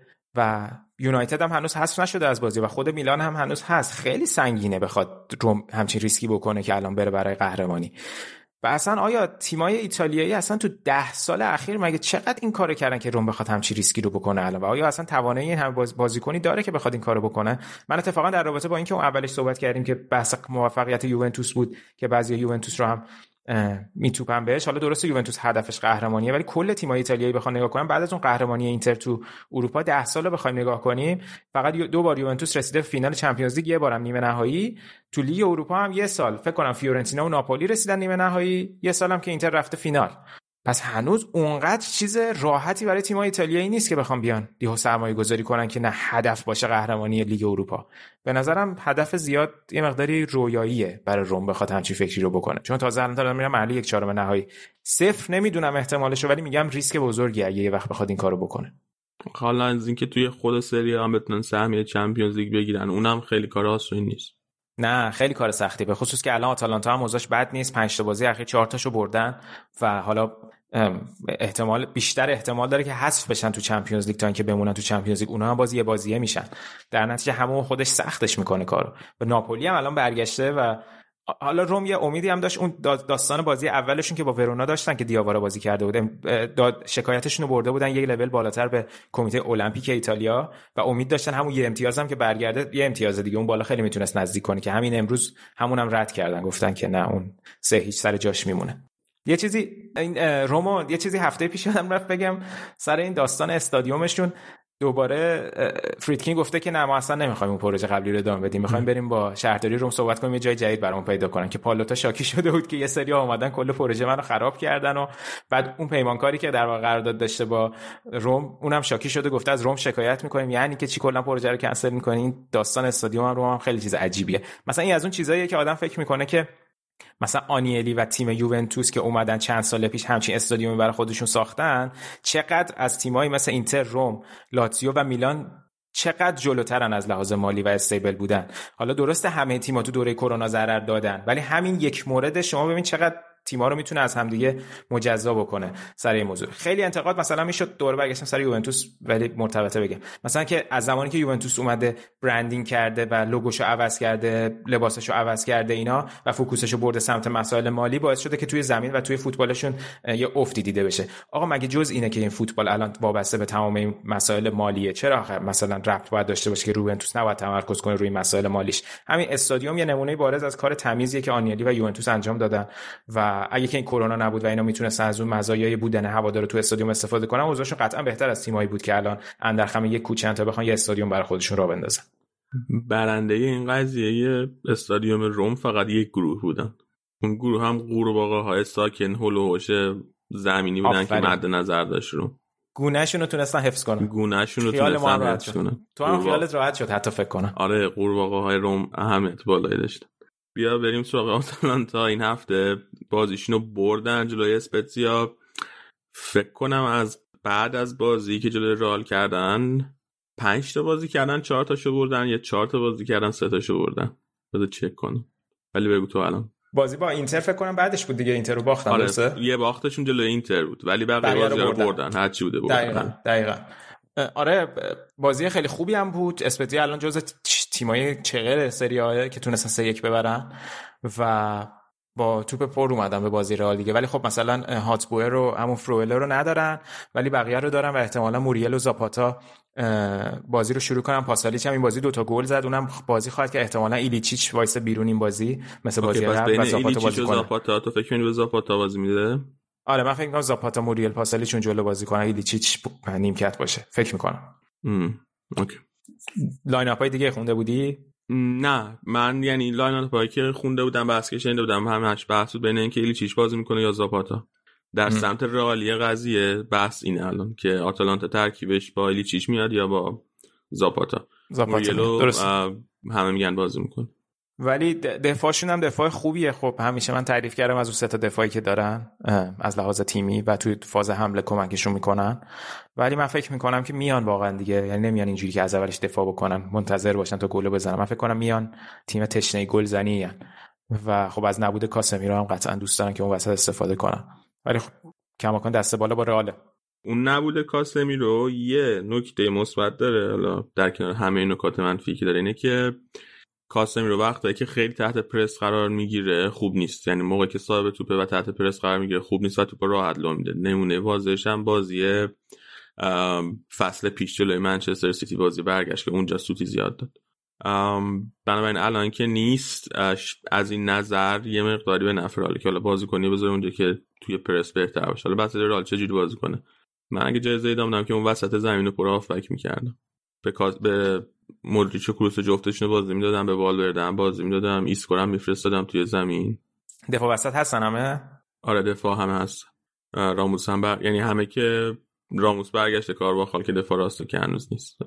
آه کار با نیستش. و بعد هم نیست با سرالی رال معمولا جلوی تیمایی که میان جلو و دفاع نمی‌کنن بهتر بازی می‌کنه رال این دو فصل خیلی مشکل داشته واسه باز کردن خط دفاع تیمایی که دیپ بلاک دفاع می‌کنن مثل کاری که آتلانتا بازی رفت بعد اخراج بازی کردن آره. موافقم. بازی خوب میشه. بازی بازی نزدیکی میشه من فکر کنم. دقیقا. من فکر کنم رئال می‌بره ولی بازی باحالی امیدوارم ببریم. واقعا خیلی سخت اگه نبریم دوباره اینا. ای خدا ای خدا. جمع کردن تیم معمولا بعد حذف از چمپیونز لیگ از لحاظ ذهنی برای تیم سرال سخت همیشه دیگه اگه حذف بشن. آره. آره یه چیز دیگه هم که هست که الان رقابت قهرمانی لالیگا هم هست. حالا اینو هم تو بخش ایتالیا بعد ایراد می‌گیرن تو بخش بعد... ایتالیا راجع به نه برو ادامه بده آره آره. آره, آره. یکم راجع به لاتزیو حرف بزنیم. آره لاتزیو یکی اینکه اون بازیشون که با تورینو داشتن دادگاه حکم داد که در واقع اون گروهی که بررسی می‌کنن که سه هیچ اعلام نشه و حتما بازی کنن. یعنی در نتیجه الان تورینو دو تا بازی داره. بازی عقب افتاده یکی جلوی ساسولو یکی جلوی لاتزیو. و حالا احتمالا شاید لاتزیو شاید لوتیتو اینا اعتراض کنن باز دوباره یکم داستان عقب بیفته. ولی غیر از اون لاتزیو یه بازی داشت جلوی کروتونه که به سختی بردن سه دو بردن. یعنی کروتونه تیمی نیست که الان لاتزیو اینجا باید جلوش اینجوری بازی می‌کرد. ولی گلی که دقیقه 90 دادن گلی که کایسدو زد بی‌نظیر بود. اون آمارش که به عنوان بازیکن تعویضی میاد و آخره بازی گل می‌زنه دوباره ارتقا خیلی گل قشنگی بود. اگه ندیدین حتما ببینید و یه اتفاقی که افتاد که خیلی هم حتی تو رسانه های ایتالیایی هم بهش نپرداختن چون انقدر ازش گذشته بود و اهمیت نداشت این بود که توپ طلای فصل, پا... فصل پیش ایتالیا رو اومدن دادن به ایموبیله ایتالیا یا اروپا؟ حتی فکر کنم تو اروپا هم زد. نه ایتالیا بود دیگه. به نه اون کفش طلا چیز میگی اروپا رو تو. آره آره کفش طلای اروپا. به چیرو ایموبیله دادن تو خود روم. من گفتم توپ طلا ببخشید کفش طلا. کفش طلا رو دادن و اصلا خیلی هم اخباری دورورش نبود. حالا می‌تونه خیلی ربط داشته باشه به اینکه ایموبیله این فصل فرم خوبی نداشته و همین که خیلی هم ازش گذشته. ولی چیزی که هست همین فرم خوب نبودن این فرم خوب و اینکه فقط داره مثلا میلینکوویچ ساویچ و لوئیز آلبرتو این تیمو میگردونن کماکان داره ادامه پیدا می‌کنه دیگه. ولی خب نمیشه هنوز لاتزیو هم کامل از کورس عقب انداخت. یه دو سه هفته دیگه بیشتر معلوم میشه. ولی به نظر نمی‌رسه با این وضعیت بتونن به جنگ برای اون سهمیه Champions League شد این هفته هم که با بایرن مونیخ بازی دارن که اونم خب خیلی سخته دیگه. بازی رفتم 4 1 باختن. الان دارم لیست این که تو این سال کفش طلا بردن نگاه می‌کنم. اصلا یادم نبود. لوکا تونی هم تو لیسته. لوکا تونی سالی که فیورنتینا بوده؟ آره آره. 2005 2006 قبل جام جهانی بود داره این آهنگ چیزو دیدی؟ آهنگی که ایتالیاییا خونده واسه لوکا تونی numero uno. اسمش numero uno. یادم نیست. خیلی چیز خفن. ایتالیایی من که ایتالیایی نمیفهمم ولی ریتم خیلی قشنگی داره. از editor عزیز درخواست می‌کنیم که امیر جان اگه امکان داره بعدش اینو play کن. آره. خیلی خوب. دیگه حرفی راجع به ایتالیا نداری سینا یه دونه فقط یه بازی بود که فیورنتینا سه یک بنونتو رو برد این ولاهوویچ فیورنتینا هت‌تریک کرد. از اونم خیلی تعریف می‌کنن. اوضاع تیم اینزاگی هم بد شد. با اینکه ازش تعریف می‌کردن که اینزاگی برگشته فیلیپو اینزاگی. و اونا هم الان یهو فاصلهشون با پایین جدول به 6 امتیاز رسید. در حالی که تا قبل مثلا این فصل تا 20 امتیاز رسیده بودن یکم اوضاع فیلیپو اینزاگی تیمش هم بد شد. ولی توی سری آ دیگه خبری نبود جز همه اینا که گفتم. فقط جدول اگه اشاره کنیم اینتر الان صدر جدوله و بعد از اون میلان قرار داره که اختلافشون شده 9 امتیاز اینتر 65 امتیاز داره میلان 56 تا بعدش یوونتوس 55 تا که یه بازی کمتر داره بعدش آتالانتا و ناپولی و روم و لاتزیو. این از سری آ بعد این هفته جام حذفی زنان برگزار شد که خیلی اتفاقای جالبی افتاد. روم دو یک یوونتوس رو برد. یوونتوس بعد دو سال به تیم ایتالیایی باخت و این اولین برد روم جلو یوونتوس بود. حالا بازی برگشت یک ماه دیگه برگزار میشه. و اون یکی بازی هم بازی اینتر و میلان بود که تا حالا با هم پنج بار بازی کرده بودن هر پنج بار رو میلان برده بود و اینتر تونست دو یک این بازی رو ببره و حالا دست بالا رو اینتر و روم دارن. حالا بازی برگشت مونده. این از این و بعد Champions League هم برگزار شد ادامش که فیورنتینا بازی رفت و که سه هیچ باخته بود به سیتی. این بازی رو پنج هیچ باخت. خیلی قاطعانه هشت هیچ حذف شد و الان بازی Champions League زنها هم رفت توی فاز یک چهارم نهایی. که چلسی و وولفسبورگ با هم بازی دارن. بارسلونا و سیتی لیون و احتمالا پی اس جی بازی خیلی حساس این حرف این مرحله است و بایر مونیخ با تیم روزنگورد سوئد بازی داره. آه اون هفته هم گفتی که یه تیم سوئدی هست دوبار برده اسمش اومئو بود. من اون موقع متوجه نشدم چی میگید. حالا تلفظ صحیحش اومئو بود. ولی جالبه کلا بعد آلمان و فرانسه سوئده که بیشترین قهرمانی توی لیگ زنان داره. Champions League زنان داره. ولی فکر می‌کنم امسال هم حالا سیتی و چلسی از انگلیس هم که اومدن یه مقدار قدر باشن. حالا باید ببینیم که چلسی می‌تونه این وولفسبورگ که فصل پیش فینال رفته بود و ببره یا نه. خیلی خوب. دست درد نکنه. سینا دمت گرم. بریم یه سرعتی بکنیم. یه آهنگ Numero Uno هم گوش بدیم. از در وصف آقای لوکا تونی برگردیم با بخش بعدی. Fritti, scampi e chianti, calamari, Luca sei per me. Numero uno. Lucaccioni, peperoni, Luca sei per me numero uno. Bella donna, mamma mia, alimento, ciao, wow, Roma, Roma, liberi, amore mio. Mozzarella, mortadella, mi, Nutella, Luca sei per me numero uno. Stand by for action.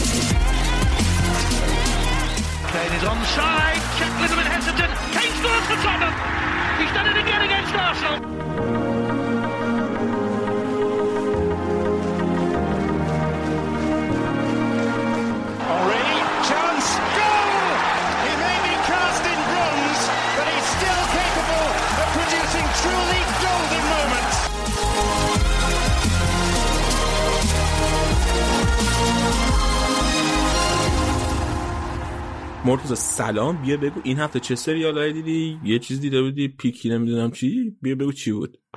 بود امون به تلویزیون وارد شم و درود بر تالی درود به شنونده ها. آره من بعد از اینکه اون دو فصل فلی بگ رو تموم کردم هفته پیش نذاشتی راجبش حرف بزنم. هفته پیش راجب چی حرف زدیم؟ ملکه و درسته. عروسش و تهمت های نجات تاشون. بعد این هفته Peaky Blinders رو دیدم. سه فصل فکر کنم به چهارم که رسیدم دیگه یکم ترمزو کشیدم کارام هم زیاد شد. سریال باحالی بود بد نبود. اگر که ندیدین ببینین. در فضای بعد از جنگ جهانی اول در انگلستانه طبقه کارگری. ولی گانگستریه در فضای بعد از جنگ جهانی اول آره. در انگلستان طبقه ببین. کارگری ولی گانگستری. گانگستری. خیلی زیاد شد فضا این اینا انگلیسی ها مثل این سازنده هاش داشتن فکر می‌کنن که اینا آمریکایی ها این همه سریال و فیلم های گانگستری دارن چرا ما نه؟ ما چی کم داریم؟ بعد یک میان از آن خودشون کنن ژان رو. یک بد کالچر نشده. غنی از گنگستر ندارن شاید مشکلی نه دارن ظاهرا دارن، که اینا. نشون میدن. خب ولی بعد خیلی موازی یعنی چیزای موازی با پدرخوانده و حتی من یه تیکه های شباهت با سوپرانوز هم می‌بینم.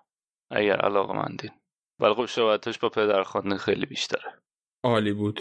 خیلی ممنون واقعا. عالی بود. اون سریال اون هفته هم بگو. من مثل اینکه سوال نکردم دربارت ازش بعد خیلی از من انتقاد شده توی مجامع مختلف که چرا به اون سریال اون هفته یه توجه نکردیم. چی بود اسمش؟ فلی بگ. آره. به جز سینا کی دیگه بده انتقاد کرد؟ دیگه حالا بازش نمی‌کنم دیگه که پرو اون خیلی سریال خوبیه. اون خانوم فیبی والر بریدج بازیگر و سازنده سریال بازیگر نقش اصلی هم هست. بعد اینو برای Amazon Prime ساخته. کمدیه ولی کمدیش خیلی کمدی باحالیه. بعد از ایناست که کاراکتر اصلی با دوربین صحبت می‌کنه ولی اتفاقات هم به موازاتش میفته دو فصل هم بیشتر نیست. و بعد از فصل دو دیگه اینجوری بوده که من دیگه مثلا دلیل نمی‌دونم برای اینکه بیشتر از این ادامه بدیم. یک دو تا خودش سریال نمی‌خواسته هی تکرار کنه. باری کلا. دو تا. ظاهرا اولش یه پرفورمنسی بوده توی فستیوال ادینبرو. پرفورمنس تئاتری بوده. یک نفره. فقط خودش می‌رفته و خب وقتی خودش یه نفر بوده با مخاطبای توی تئاتر صحبت می‌کرد. بعد اون ایده رو میاد پیاده می‌کنه تبدیلش می‌کنه به سریال. سریال خیلی خوبه. بعد دو تا سریال دیگه هم داره. یکی قبل این ساخته Crashing اونم کمدیه. اونم دوباره یعنی نویسنده و خالقش خودشه. یه سریال هم بعد از اون ساخته Killing Eve. Killing. Killing Eve. که اون Killing Eve کشتن ایو. اون ژانرش یکم متفاوته. جنایی ایناست خب انتظارش هم کلا دو. جمله بگی راجع به سریال هفته پیش. نه. این همه یه پاراگراف خیلی. من واقعا من هم با اون سریال خندیدم هم گریه کردم. خیلی تحت تاثیر قرار گرفتم. مدت ها بود با سریال انقدر تحت تاثیر قرار نگرفته بودم. مثلا تا یکی دو روز بعدش احساساتی بودم. خیلی خوب بود. فلی بک احساساتی. آره خیلی. خب آقا قبل از اینکه برنامه رو بریم توی قسمت فوتبالش من یک سوالی برام پیش اومد که داری ضبط می‌کنی دیگه یادم رفت بپرسم قبلش ازت. درسته من خودم این دسته شک کردم این الان میره تو ضبط؟ آره دارم ضبط می‌کنم. خب. خیلی خب. بیا بریم با برد تیم محبوبه شروع کنیم. آرسنال جلوی تاتنهام. بعد عمری زدین بردین دو یک و لندن چه رنگیه؟ لندن. که الان در قرمز. آبیه با توجه به چلسی. ولی شمال لندن. لندنن همشون بقیهش. وقتی همین میگین کارا رو می‌کنم نباید تیم اوج بگیره. وقتی میگن دربی مگه نورف لندن دربی نمیگین؟ چرا انلی بود؟ خب شمال لندن چه رنگیه؟ اوکی. خب بیا شروع کنیم باز راجع بازی حرف بزن. کلی اتفاق داشت کلی سری تاکتیکی جالب داشت کلی حواشی جالب داشت. بگو دیگه.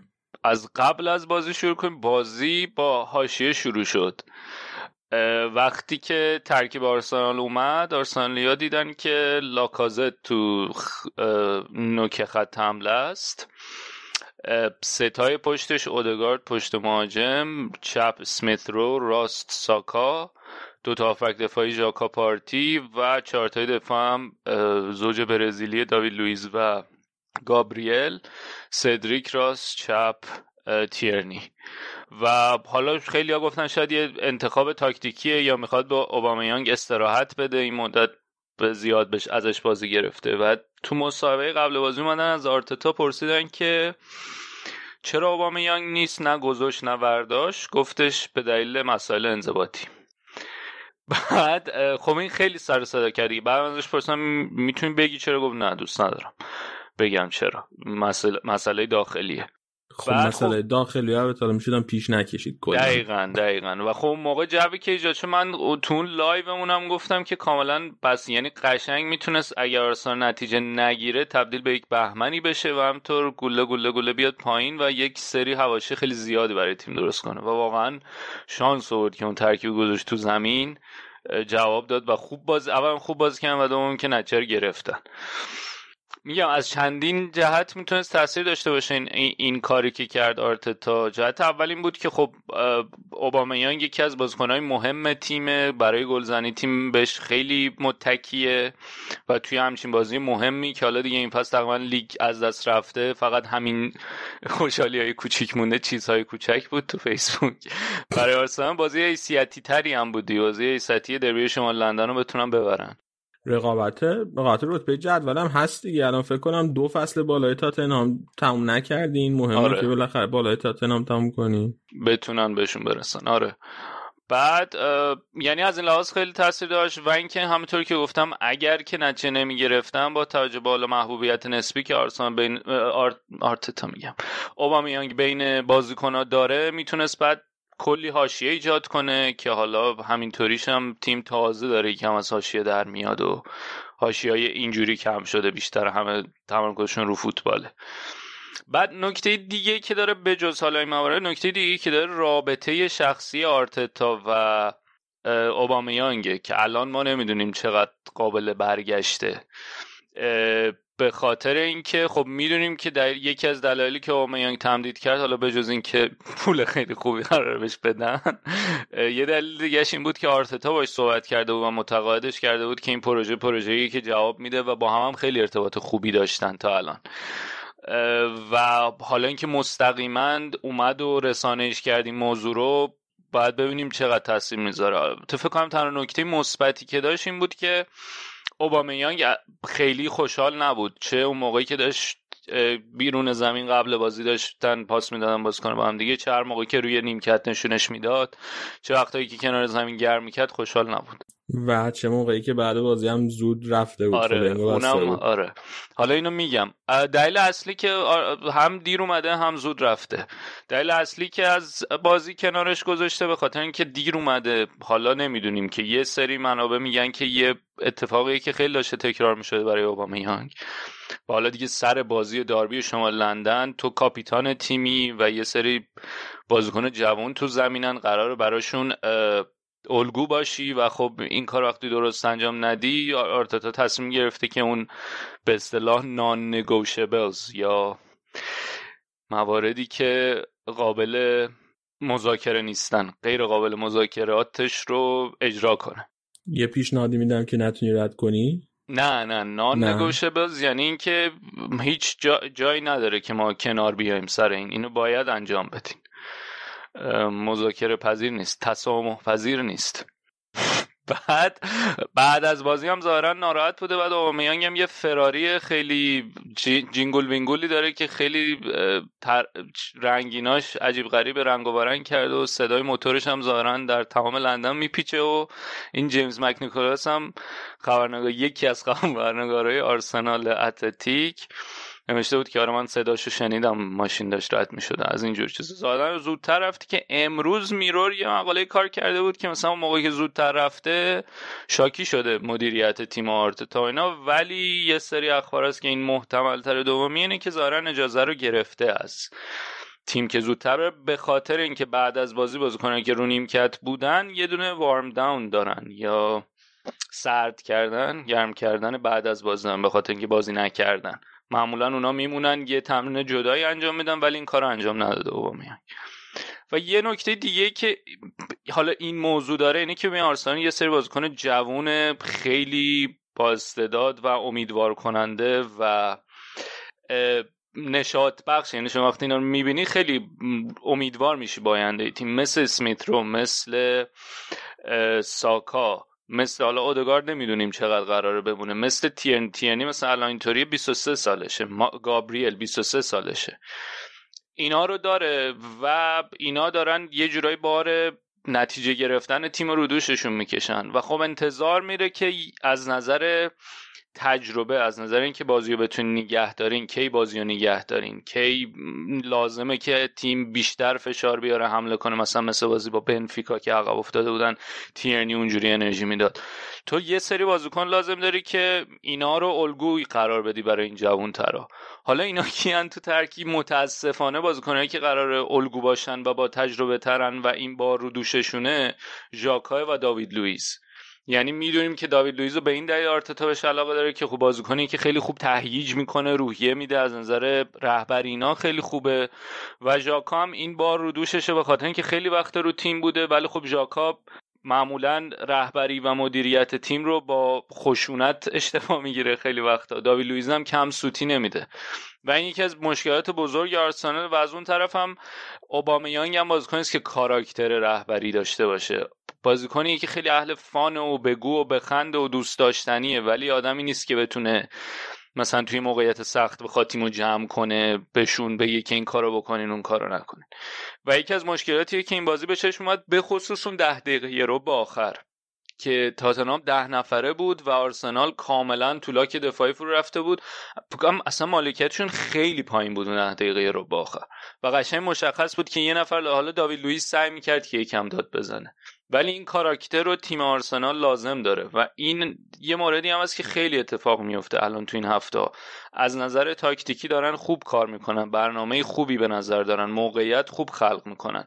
ولی گل نمی‌زنن و بعد به جایی می‌رسه که بخوان خودشون رو جمع کنن یا فشار بزنن که حالا مثلا برتریشون رو حفظ کنن این کار رو درست انجام نمیدن و من به نظرم یک مقدارش از این نبود اون کاراکتر رهبر تو زمینه. مثلا داشتم فکر می‌کردم که شاید پارتی بتونه این کار رو بکنه ولی نمی‌دونم چقدر کاراکترشو داره چون فکر نمی‌کنم تو اتلتیکو اینجوری بوده باشه. ولی بعد یعنی داشتم فکر می‌کردم که تو اتلتیکو اینطوری نبوده ولی خب از اون طرف اتلتیکو انقدر بازیکنایی با این ویژگیات زیاد داره که شاید برای همین به اون نرسیده. شاید تو قالب آرسنال اگه بهش نگاه کنی بتونه این کار رو انجام بده. ولی این نیاز هست. از نظر تاکتیکی آها بگو. نظری داری در مورد پارتی؟ نه در مورد پارتی نیست. ببین یه کار دیگه هم که کردیم که توی اون ده دقیقه آخر خب یه سری تعویض هم کرد که به نظر من تاثیر داشت توی این قضیه. مثلا یکی از کسایی که خیلی نقش داشت توی نگه داشتن توپ واسه آرسنال اودگارد بود که کشیدش بیرون. اسمیت رو بود که اونم تاثیر داشت خیلی توی نگه داشتن توپ. اونو هم کشید بیرون و تعویضاش هم کمکی به این قضیه نکرد. یعنی حالا بجز قضیه رهبری و کاراکتر و اینا اون تعویضاش هم بازیکنایی کشید بیرون که توی کل باز داشتن به آرسنال واسه نگه داشتن توپ کمک می‌کردن. من این نکته که می‌خواستم بگم. النیو اوورد و اون یکی کی بود؟ ویلیان ویلیان اوورد حالا النیو شاید اوورد که یه نفر دیگه به خط میانه اضافه کنه بتونه کمک کنه با قابلیت های دفاعی. خب می‌خواست آره. یعنی رفت توی اون پوزی که شروع کنه آره، دفاع کردن دفاع و کنن. آره. حالا حالا که اینو گفتی ترکیب آرسنالی که گفتم از اون طرف خب من من خیلی تراما داشتم از دو تا بازی قبلی که جلوی تاتنهام مورینیو انجام داده بودیم. چون کاملا میبستن روی ضد حمله دفاع می‌کردن. یعنی دفاع که توپو می‌دادن با آرسنال آرسنال هیچ کاری نمی‌تونست بکنه. ما- مادامی که مالکیت توپو داشت و دوتا گل میخوردن میباختن. و نکته که تاتنهام داشت این بود که دوتا بازی گذشتهش کاملا تهاجمی چیده بود. ترکیب رو 4 2 3 1 چیده بود با بیل و سون کناره ها و سوالی که بود این بود که آیا برمیگرده به اون بازی قبل بازی های قبلی که یعنی برمیگرده به تجربه‌ای که جواب داده قبلا با آرسنال؟ توی حالا این یک سال گذشته یا اینکه همون روند خوبی که داشته و دو سه تا بازی خوب بردن با اون ترکیب 4 2 3 که استفاده از همه مهرهای تهاجمیش اونو می‌بره جلو. ترکیب اولیه که اومد اون بود ترکیب همون بود. بیل بود سون بود لوکاس مورا بود اندومبله و هویبرگ به عنوان دو تا هافبک یعنی اندومبله رو یکم عقبتر. و فولبک ها رگیلون بود و دوهرتی. ولی اتفاقی که افتاد از نظر بازی که می‌کردن اومده بودن یعنی اصلا فشار نمیذاشتن و اصلا برای حمله نیومده بودن. یعنی به نظر می‌رسید که ترکیب رو همون ترکیب تهاجمی که تا الان جواب داده چیده؟ ولی برنامه برنامه همون قبله که نگه میداریم بازی رو و سعی می‌کنیم روی ضد حمله بهشون ضربه بزنیم. اتفاقی که افتاد اینه که آرسنال کاملا حمله رو روی سمت چپ خودش برنامه ریزی کرده بود. و خب سمت چپ می‌شد سمت راست دفاع تاتنهام. سمت راست دفاع تاتنهام دوهرتی بود که اصلا روز خوبی نداشت و بیل. بیل اصلا بر نمیگشت و در مجموع هم روز خوبی نداشت. یعنی نه تو حمله آنچنان به چشم اومد هیچ کار خاصی نکرد هم بیل هم هریکین. هم تو دفاع دوهرتی خیلی تنها بود و یه برتری عجیبی آرسنال پیدا می‌کرد اون سمت به این صورت که حالا یا تیرنی یا اه، اه، سمیت رو یعنی حتی نه اینکه هر دوتاشون ب- اینطوری پیش میومد که دو به یک می‌شد بین دوهرتی و تیرنی اسمیت رو. بعد اه، دوهرتی میموند که حالا کدومو بگیره و یکی از اینا که در عرض تر بود اینو میکشتش کنار در نتیجه یه فضای خالی می‌شد. اون فضا رو سعی می‌کرد لاکازت بیاد پر کنه و اتفاقی که میافتاد این که کنج محوطه جریمه یه فضای خالی پیش میومد یا اینکه توپو میبردن به کناره سانت می‌کردن لاکازت جلو بود که توپو بگیره. یا توپو میبردن به کناره که سانت کنن. لاکازت می‌رفت تو محوطه 6 قدم قرار می‌گرفت. ولی کنج محوطه 18 قدم یه فضای خالی بود پشت لاکازت.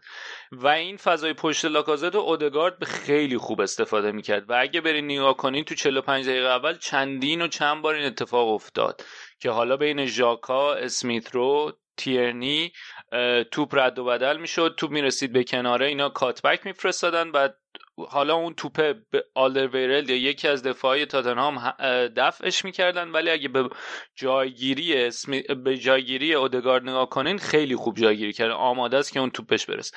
دقیقا همون جایی قرار داره تو همه این موقعیت ها که گل ازش می‌زنه. و گل هم دقیقا یعنی یه سناریوی مشابه همون اتفاقی برای گل افتاد بارها برای آرسنال افتاد و انقدرم تکرار کردن که مایکل کاکس این مقاله که نوشته بود چندین بار اومده بود این صحنه ها رو گذاشته بود کنار هم. و مثلا بعد بار چهارم پنجم اینطور بود که خسته شدین. از این که من اینو تکرار کردم ولی آرسنالی از این کار اصلا خسته نشدن. تو نیمه اول. نگفته بود از چه ساعت اینجا این بعده؟ آقا من یه اشتباهی کردم؟ اودگارد بیرون نکشیده بود. من فکر کنم اودگاردم دقیقه 80 آه، من نکشیده بود بیرون. رو اصلا یا من چون ده دقیقه آخر کاملا رو مود چیز بودم آره. استرس بودم اصلا یادم نبود. 77 اسمیت رو کشیده بود بیرون بعدش هم 88 لاکازتا کشید بیرون. اودگارد. بیرون نکشیده بود. ولی خب اودگاردم دیگه هنوز چیز نیست. فیزیکی شاید خیلی آماده نیست نه. اصلا 90 اوف کرده بود تو نیمه دوم. ببین یه نکته ای که حالا اودگارد داره به جز اینکه خیلی خوب میاد اضافه میشه اونجا توی عنوان مهاجم دوم پشت مهاجم اصلی و کمک می‌کنه بهش یه نکته بسیار مهمی که داره بازیش زمانی که مالکیت توپ در آرسنال نیسته و بیشترین تعداد پرس تو 90 دقیقه رو داشته از وقتی که اومده آرسنال. البته موفقیتش یه چیزای سی درصد بوده. فکر کنم سوم چهارم موفق ترین آمار پرس و پارتی داره. ولی بیشترین تعداد اودگارد داره. و خیلی نکته مهمیه. یعنی بازیکنیه که حالا از نظر خلاقیت بازی سازی خوندن فضاها و همون جایگیری که مثلا الان توضیح دادم خوبه. ولی خب قطعا هنوز جای پیشرفت داره. بهتر و بهتر می‌تونه بشه. امیدواریم بهتر و بهتر بشه.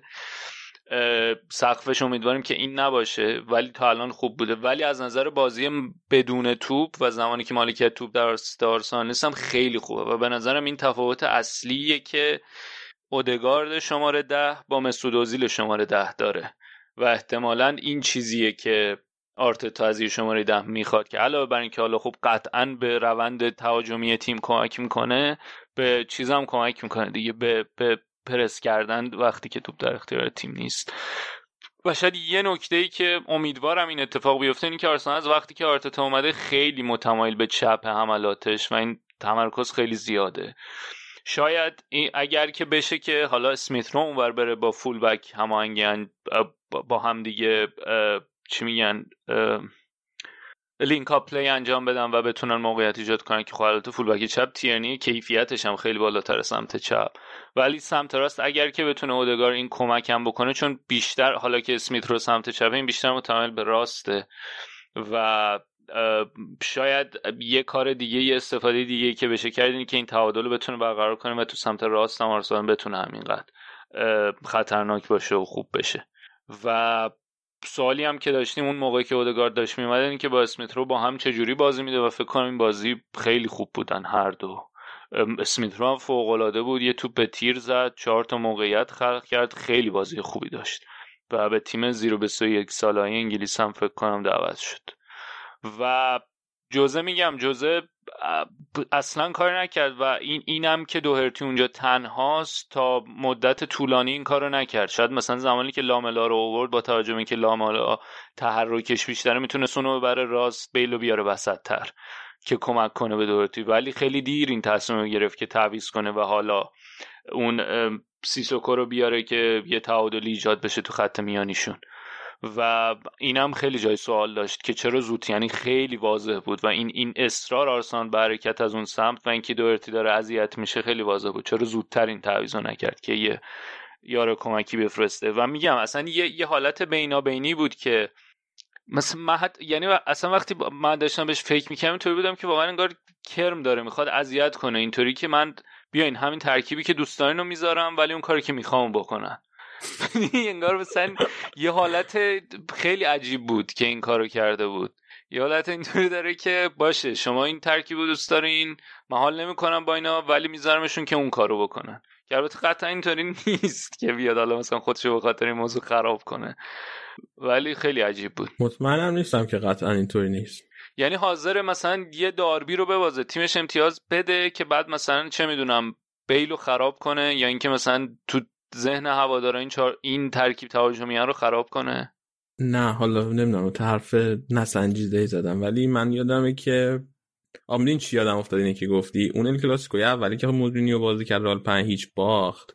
تحت خب. فشار بود که خیلی تهاجمی بازی کنه و همه مهرای هجومیشو بازی بده. وضعیت هم قبل اون تو لیگ خیلی خوب بود. رال خیلی بازیش پرگل برده بود و این کار کرد. و پنج باخت و بعدم تا آخر دورش توی رال همیشه به اون رفرنس می‌داد که من کاری که می‌خواستم و نکردم مثلا داغون شد. حالا اینجا بعد از بازی اومد مصاحبه کرد و گفتش که یه سری از بازیکنهای بزرگمون قایم شده بودن تو بازی نبودن. که حالا خیلی گفتم منظورش بیل بوده. و ام، سون هم مصدوم شد مصدومیت مایچهی پیدا کرده حالا امیدوارن که بتونه برگرده زودتر. کین خیلی روز خوبی نداشت لاملام که اخراج شد. آها راجع به گل اصلا حرف نزدیم قبل اینکه راجع به گل حرف بزنیم راجع به بیل یه چیزی که من متعجب کرد ام، خب من البته به گفته بودم که بیل از نظر من نمی‌تونه فرمش رو نگه داره و همیشه یه پیکی می‌زنه ولی خیلی سریع دوباره اوف می‌کنه. آره. یه چیزی که منو متعجب کرد ولی این بود که بیل معمولا توی بازی های بزرگ ام، تو فاز دفاعی خیلی خوب عمل می‌کنه. یعنی واقعا متعهده که برگرده کمک کنه به دفاعی که سمتش داره بازی می‌کنه. و اینکه این هفته ای- تو این بازی اصلا این کار نکرد. واقعا منو متعجب می‌کرد تو خود بازی. خیلی یعنی این. برعکسش چیزش بود. برعکس کاراکتر بازیش بود. از چیزی که من از بیل میشناختم. ولی آره می‌خواستم بگم که همون حرفی که زدی شاید اتفاق افتاده باشه برای بیل یعنی اون پیکشو زد و الان دوباره افت کرد. آره البته یه بازیه ولی یه بازی بود. مثلا اینکه الان احتمالاً خود زن دیگه خیلی بهش اعتماد نمی‌کنه دوباره. خیلی آدم کینه ای هم هست دوستم گلم که گل لاملا خیلی خوشگل بود و واقعا خوشحالم که هم اخراج شد هم باختن دار بیرون. چون گل به خاطر خوشگل اینکه بهتون کاملا زده بود؟ آره گل فراموش میشه. به خاطر اینکه اگر که این بازی رو مساوی هم می‌کردن تا آخر عمر تو باسن ما بود این گل لاملا. عذر می‌خوام. ولی ولی خیلی الان- قشنگ بود. یعنی خیلی خوب زد. من فکر می‌کنم که قطعا من کاندید اگه بخوام می‌تونم باشه. بیارم و چیه انقلتت؟ قشنگ انقلت اینه که چرا؟ ولی بازیکن چپ پاه چرا این کارو کرد به خاطر اینکه رو پا راستش بود تو؟ خیلی انقلت عجیبیه ولی نه خب به پس نظرم من حرفم این بود که این انگیزش این بود که گل گل قشنگ بزنه. انگیزش این بود که گل بزنه. حالا به طریق خیلی قشنگی زد ولی. چی چی؟ اتفاقی هم که افتاد این که روی همین حرکت اون لایی هم که به پارتی زد اصلا اصلا همه چیش خوب بود یعنی. خود حرکت لایی و اینکه رفت اون گوشه. زد. بعد از لای پای پارتی رفت. از بغل پای لوئیس رفت و لنو هم خودش کشید و نرسید. یعنی. همه چیش پرفکت. خیلی گل خوبی بود. و واقعا خوشحالم که و لاملا کلا هم آخه لاملا هم از ایناست که خیلی آمریکا جنوبیه دیگه. با هیجان بازی می‌کنه و از این کثافت کاری هم خیلی می‌کنه تو بازی ها و اگه اون صحنه اخراج هم اگه دیده باشین قبل اینکه اصلا داور سوت بزنه و بره که کارت بده reaction مورینیو رو ببینین. اینطوری که ولم کن بابا مثلا دوباره این اینطوری کرد. قشنگ می‌دونه که این اخراجه. و مورینیو هم قربونش برم از داوری در مورد داوری کم نذاشت بعد بازی اومد و اول مسابقهش گفتش که با مایکل الیور مسابقه نمی‌کنین نه؟ گفت یعنی گفت با داورا مسابقه بعد بازی ندارین نه؟ و مثلا گفتن نه گفت a pity. مثلا حیف شد. بعدم اینطوری بود که پنالتی نبود و مایکل الیور خیلی داور خوبیه ولی هر موقع بازی منو داوری کرده اذیتم کرده. خیلی داور خوبی. و اینطوری بود که خیلی ناراحتم که چرا داور به این خوبی بازی منو. حالت مورینیوی دیگه. قبل بازی هم یه مصاحبه کرده بود پرسیده بودن در مورد بازی با آرسنال. گفته بود که من همیشه به بالا نگاه می‌کنم آرسنال هفت امتیاز زیر ماست. که من این سری صحبت دارم که نمی‌تونم تو پادکست بگم ولی آقای مورینیو برکلا حالا راجع به صحنه داوری خودت چی بود نظرت؟ پنالتی؟ پنالتی، ببین آره. خیلی عجیب بود که ما من که دیدم که اینطور دیدم که او خیلی پنالتیه ولی بعد از بازی چندی اولا که اون درموت گلگر رو آورده بود خود اه، Premier League اون پخش Premier League. و اون گفتش که نبوده. چرا نبوده؟ کی هست آقای درموت؟ بگو توضیح بده برای. شنونده. کارشناس داور داور بوده خودش قبلا. اتفاقی که افتاده به خاطر اینکه مایکل اولیور رو به دروازه بود پشت به صحنه. نمی‌دید. یعنی دو تا بازیکن پشتشون بهش بود. و این چیزی که دیده اینه که لاکازت اقدام کرده برای زدن توپ سانچز پاش آورده بالا و توپ رد رفته. برای این فکر کرده که سانچز با این کار نذاشته که لاکازت ضربشو بزنه. ولی خب اتفاقی در واقع افتاد این بود که سانچ... لاکازت سایه زد. نه سایه نزد توپو لمس کرد. توپ آره توپ لمس که نتونست بزنه دیگه. از زیر پاش پاش رد. نشست. نشست. و سانچز پاش آورده بود برای بلاک کردن توپ نه دفع توپ زدن توپ. و همینطور که اومد توپ بلاک کنه توپ که رد شد دو تا پا خوردن به هم. حتی می‌گفتن که اول لاکازته که می‌زنه. که البته اول اونطوری نیست. و گفتن به همین دلیل پنالتی نیست. خیلی هم اومدن اینطوری گفتن دیگه. تو match of the day همون Jermaine Jenas اومد که من واقعا بدم میاد ازش. اومده بود و دعوا این که آره پنالتی نبود و بازی از ما گرفتن. اینطوری بودم که بعد البته نه بازی از ما گرفتن ولی خیلی چیز بود که این پنالتی نبود اصلا و اینا. نکته عجیب ترش هم اینه که آرسنالیایی هم که بودن همه اینطوری بودن که آره ممکن بود نباشه. هم ایان رایت اونجایی که درموت گلگر اومده بود گفتش که البته اون یکم با اکراه گفت. مثلا گفتم پنالتی بود یا نه؟ گفت من خوشحالم که پنالتی گرفتم برای آرسنال. بعد دوباره گفتن نه ما سوالمون این نبود. بود یا نه؟ و اینطوری بود که اگر که این سمت برای آرسنال اتفاق میافتاد من گفتم نه. اون طرف هم مارتین کیون هم با جرمن جنس با هم بودن اونم گفتش که نبوده. و کاملا بازی خوب آرسنال و خوب نبودن 80 دقیقه تاتنهام اینطوری برد زیر یعنی زیر فرش قایم کرد دیگه. من کلاتنبرگ هم دیدم که گفته بود که نبود. با اسکای اسپورت مسابقه کردم. آره خیلی ها گفته بودن. نه که خیلی برای من عجیبه. من صد دیگه. ببین اینی که گفتی من دارم دوباره صحنه رو می‌بینم. اینی که گفتی که سانچز پاشو آورده بود که توپو بلاک کنه و لاکازت در واقع زد پای اونو خیلی سخته. اگه این درست باشه این حرف فکر کنم منم وقت پنالتی نیست. نیست. اگر اون پاشو آورده بلاک کنه یعنی اگه ز... اگه ضربه از طرف لاکازت بوده پنالتی نیست دیگه. نه آره. نکته دیگه که داره اینه که خیلی پرسیدن که وار چرا رد نکرد که من اون توجیه اصلا نفهمیدم. گفت که گلگر گفته بود که اگر که داور تصمیم گرفته باشه و به وار بره که من به این دلیل فکر می‌کنم پنالتیه بعد اونا نمی‌تونن رد کنن. من اینطوری بودم که یعنی چی؟ ظاهرا زمانی که داور ندونه پنالتیه یا نه می‌تونن بهش جهت بدن. اگه بگه من فکر می‌کنم پنالتیه نمی‌تونن جهت بدن. من اینطوری فهمیدم. من جوری که فهمیدم این بود که اگر که یه صحنه ای براشون صد درصد نباشه اون تصمیم اوریجینال داور توی زمین رو قبول می‌کنن. و چون تصمیم اوریجینال خودش این بوده که پنالتی هست با همون پنالتی همون- بودن رفتن جلو. این. چیزی بود که من okay. فهمیدم. okay. یعنی تو VAR صد درصد نبوده به نظرشون. برای همین با تصمیم. اوریجینال داور رفتن جلو. آره اینو می‌فهمم.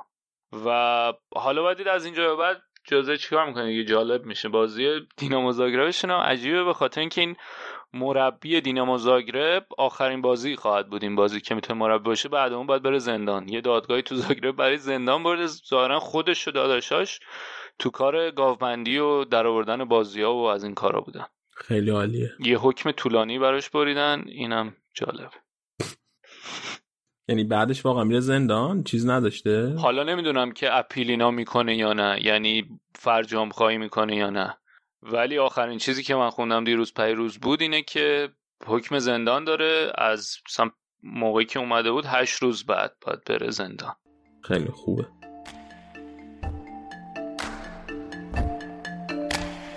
Where do we belong? Where did we go wrong? If there's nothing here, why are we still?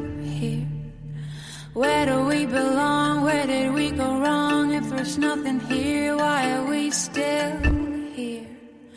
Where do we belong? Where did we go wrong? If there's nothing here, why are we still here?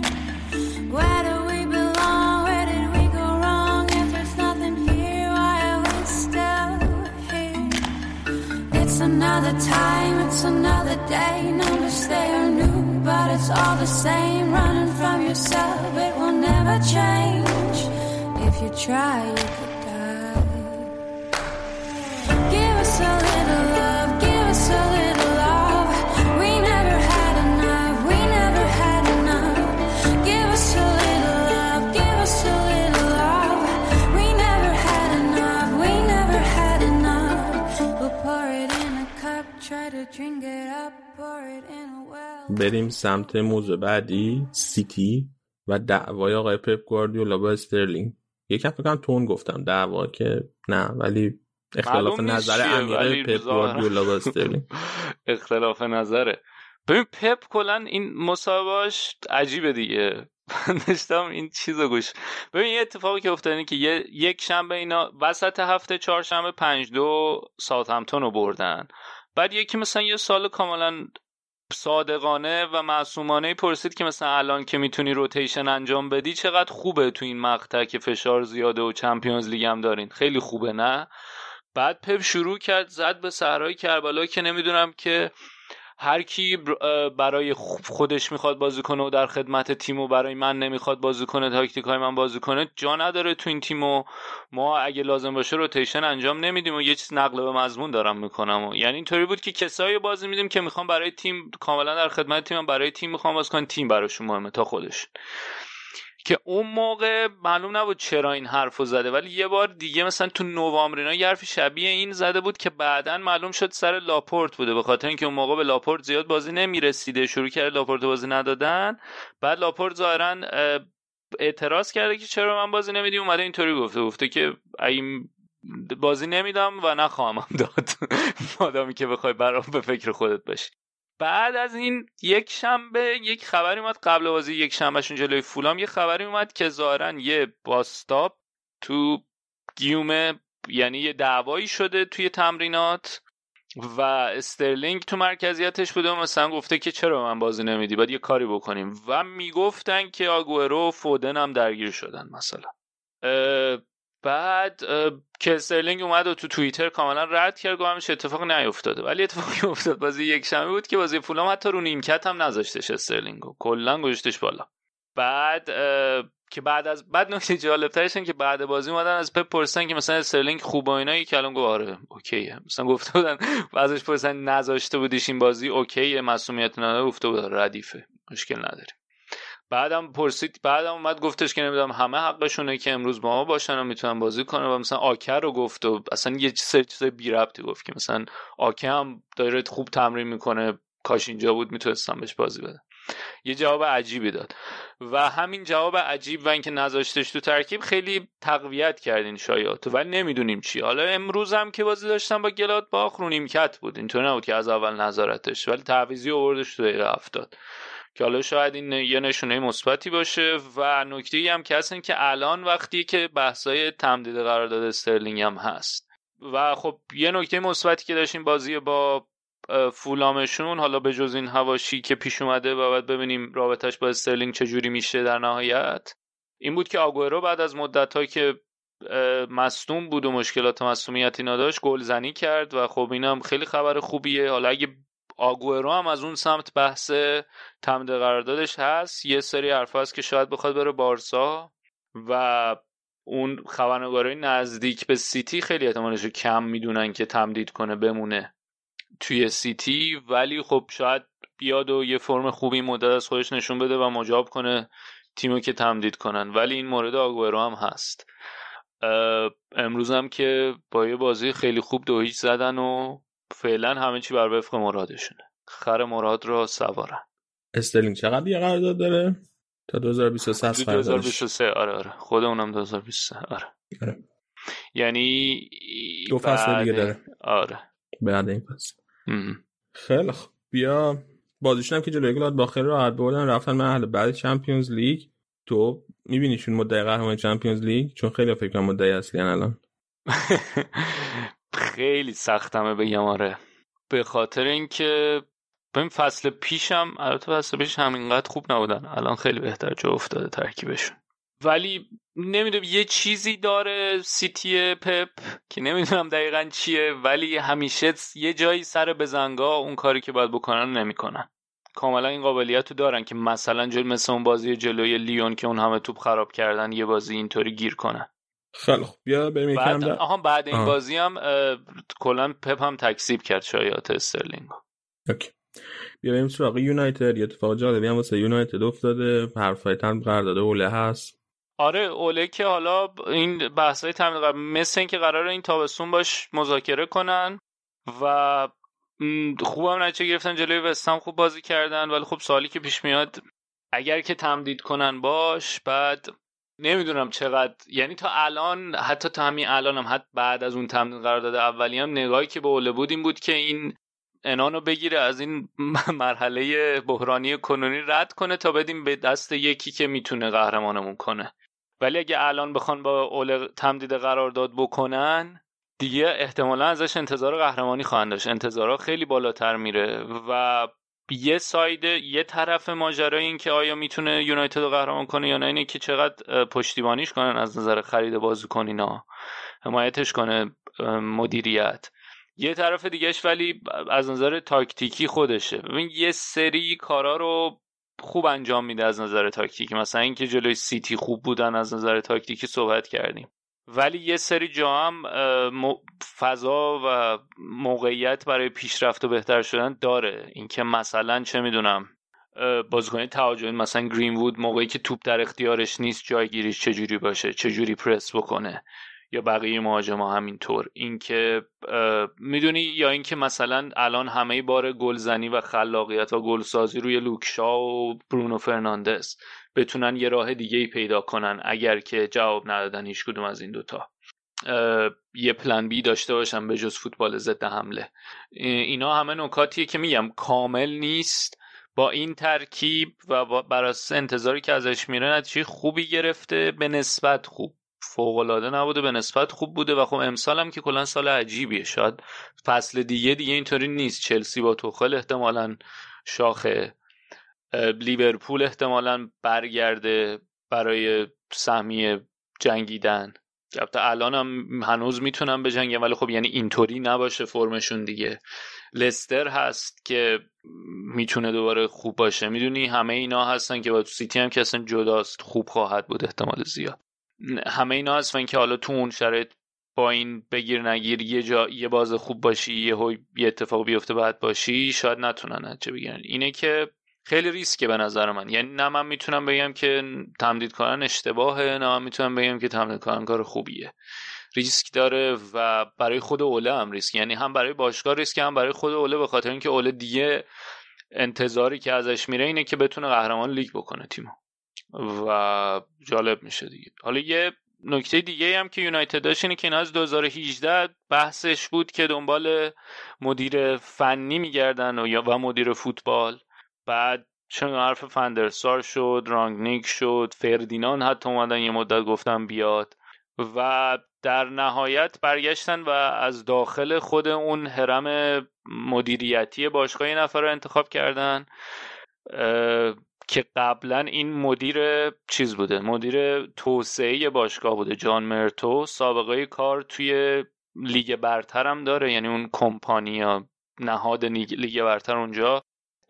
باز پیشرفت بازیکنان الیت یا مثلا انتخاب بازیکنان الیت همچین کاری می‌کرده و بیشتر بیشتر کارش پیدا کردن بازیکنای جوونه. مثلا میگن اون مجبری که توی اون مسابقه با شارلو دانکن راجبش صحبت کردیم و حالا ستاره که خیلی بهش امیدوارن و خیلی هم تو بورس بوده این تونسته رازیش کنه که بیاد و توی ترکیب آرسنال ترکیب آرسنال بیاد و به آکادمی یونایتد به پیونده بیشتر به عنوان یه آچار فرانسه میشناسنش یعنی کسی بوده که کمک دست وودوارد بوده و ظاهرا حالا این تصمیمی که الان این شده مدیر فوتبالی و مدیر فنی شده فلچر. در فلچر قبلا مربی بود حالا به علاوه اون مدیر فنی هم شده و ظاهرا تصمیمشون بر این بوده که یک کاراکتر با اتوریتی بیشتر نیارن که یعنی همین ساختار فعلی حفظ بشه ولی یکم بار از روی دوش وودوارد برداشته بشه و تقسیم کار بشه. به خاطر اینکه اگه قطعا مثلا یکی مثل رانگنیک وودوارد یا فن در سار رو می آوردن اون وقت احتمال این تقابل بین مربی و چیز زیاد می‌شد. مربی و مدیر فوت مدیر ورزشی زیاد می‌شد. و این نظمی که الان هست و ساختاری که الان هست یکم به هم میریخت. برای همین سعی کردن که ساختار فعلی حفظ کنن ولی این position و موقعیت شغلی جدید هم تعریف کنن توی اون هرم کاریشون که حالا یکم بار از روی دوش وودوارد برداشته بشه و این آقای مرتو بتونه کارا رو انجام بده و خب side فوتبالیش هم فلچر رو اضافه کردن که بتونه بهش کمک کنه. این از نظر پیدا کردن بازیکنهای جوون خوب بوده ولی خب خیلی رکورد خوبی نداشته منچستر تو خرید بازیکنایی که می‌خواسته دیگه. نه هالند شد که بشه نه سانچو شد. این تابستون برای همین شاید خیلی تصویر امیدوار کننده نداره ولی تصمیمی که گرفته شده است. حالا باید چجوری میرن جلو دیگه از اینجا به بعد. کلی هم باید اونقدر تجربه قرارداد بزرگ بستن نداره دیگه. باید حالا فعلا یاد بگیره. نظر شخصی من. هالند از همه به یونایتد نزدیکتر. از بین همه تیمایی که میخوانش رال بارسا چلسی یونایتد. هم از نظر شرط مالی استیبل باشگاه به نسبت مثلا رئال و بارسا. هم این که مشخصا یه مهاجم نوک لازم داره یونایتد. چلسی مثلا کلی بازیکن داره که همین الانم تو اون خط حمله مشکل داره که چجوری بعد اینا رو با هم دیگه هماهنگ کنه. اضافه کردن هالند یه مقدار درد سر اضافه می‌کنه تازه. ولی یونایتد قشنگ جای هالند مشخص از طرف دیگه سابقه کاری داره باشه. با اول هم سابقه کاری آره رایولا که خب با چلسی هم سابقه داره البته. و از غذا با جفتشون هم یه مقداری چیز داره دیگه دلچرکینن از رایولا. یونایتد به خاطر کاری که با پوگبا داره می‌کنه چلسی هم که به خاطر تجربهش با لوکاکو. ولی چیزی هم که از نقش اوله هم خیلی مهمه. اوله خودش نروژیه کارم کرده با هالند از قبل مهمه فکر کنم. می‌تونه تاثیر بذاره. بریم سراغ شفیل که شفیل یونایتد. مربیشون اخراج کردن. کلی هم اتفاقات عجیب غریب افتاده دور برش. اتفاقات عجیب غریب. البته الان نیست ولی خب روندشون که روند خوبی نبوده.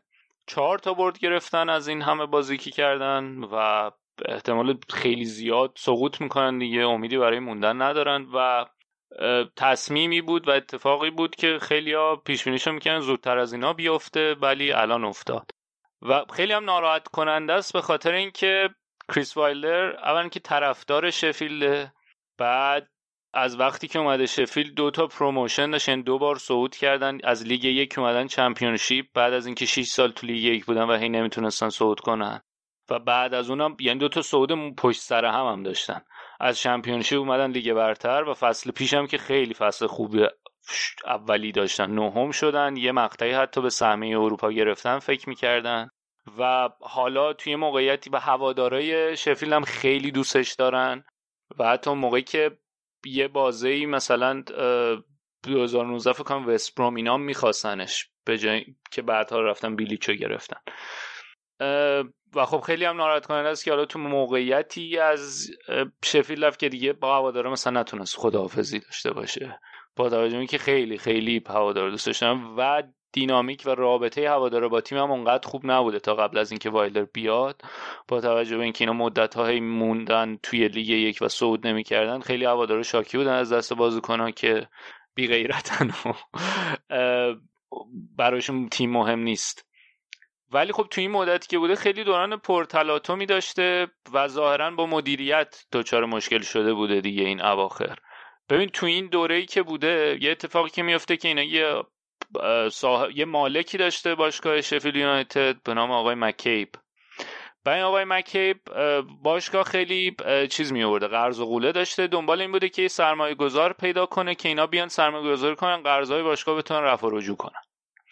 بعد سال 2013 سال 2013 از یک طریقی با یکی از این شاهزاده های سعودی ارتباط برقرار می‌کنه این مکیب.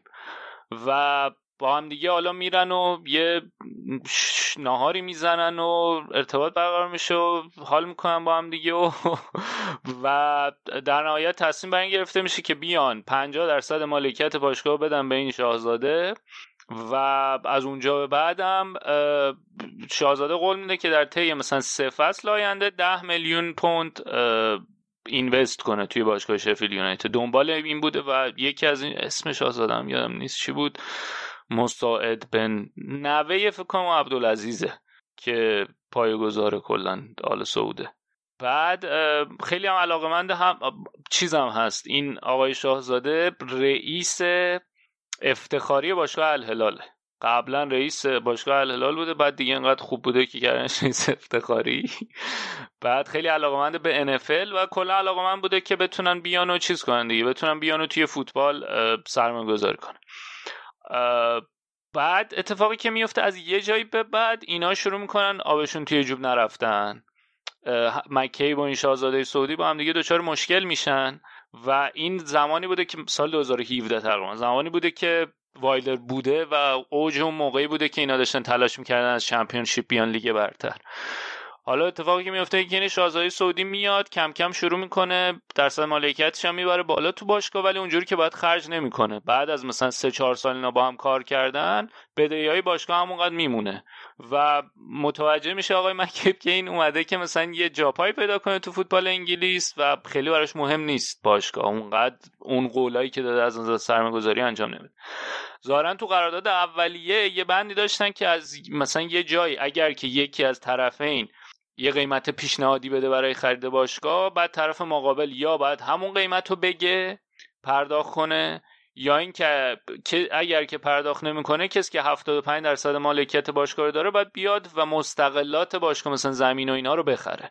مکیب کاری که می‌کنه میاد یه قیمت 5 میلیون می‌ذاره 5 میلیون پوند. که یعنی قیمت پایینی باشه که اون طرف مجبور بشه بیاد قیمت بالاتر بگه.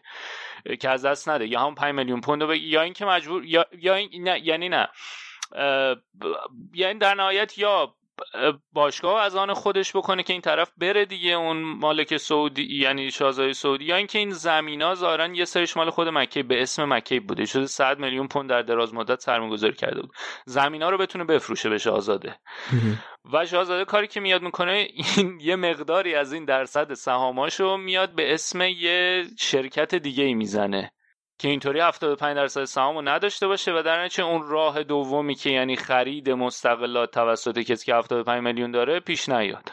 حالا اگه این اتفاق نیفته شاهزاده می‌تونه با 5 میلیون بخره.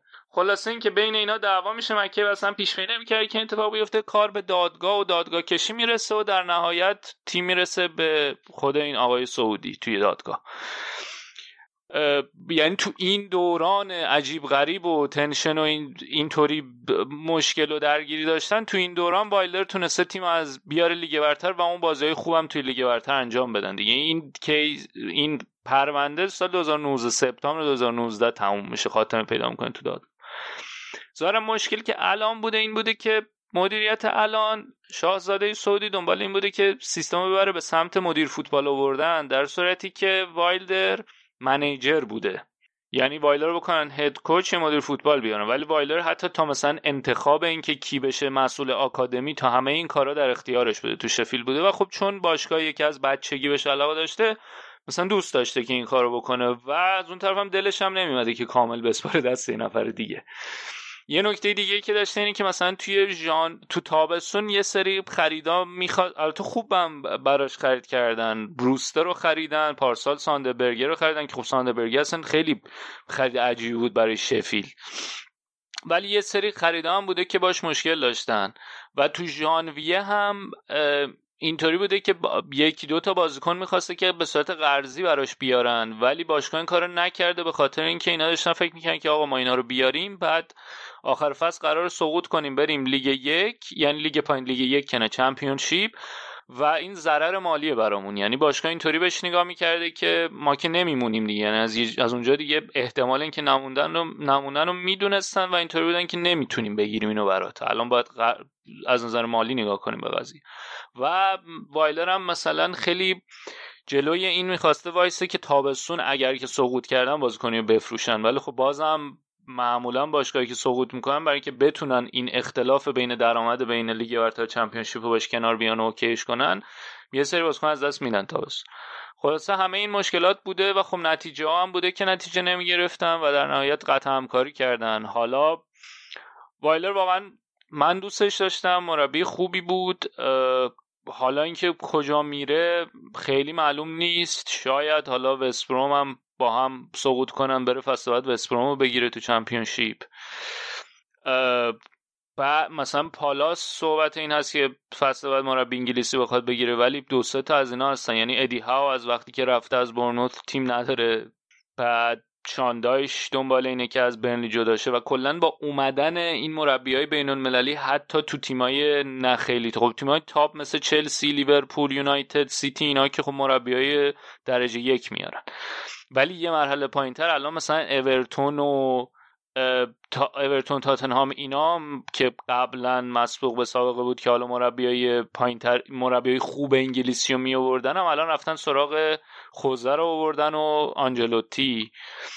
برای همین خیلی کار سخته برای مربی خوب انگلیسی. و شما یه مدت با یه تیمی که با مثلا با پروفایل برنلی یا پروفایل شفیل یونایتد یا بورنموث کار کنی بعد از این مدت دنبال اینی که یه افق جدیدی برای خودت ببینی. بتونی مثلا یه چالش جدیدی برای خودت پیدا کنی. ولی با این شرایط دیگه اینا نمی‌تونن برن یه مرحله بالاتر. یعنی گزینه‌ای که دارن دوباره همون تیمای تو همون سطحه.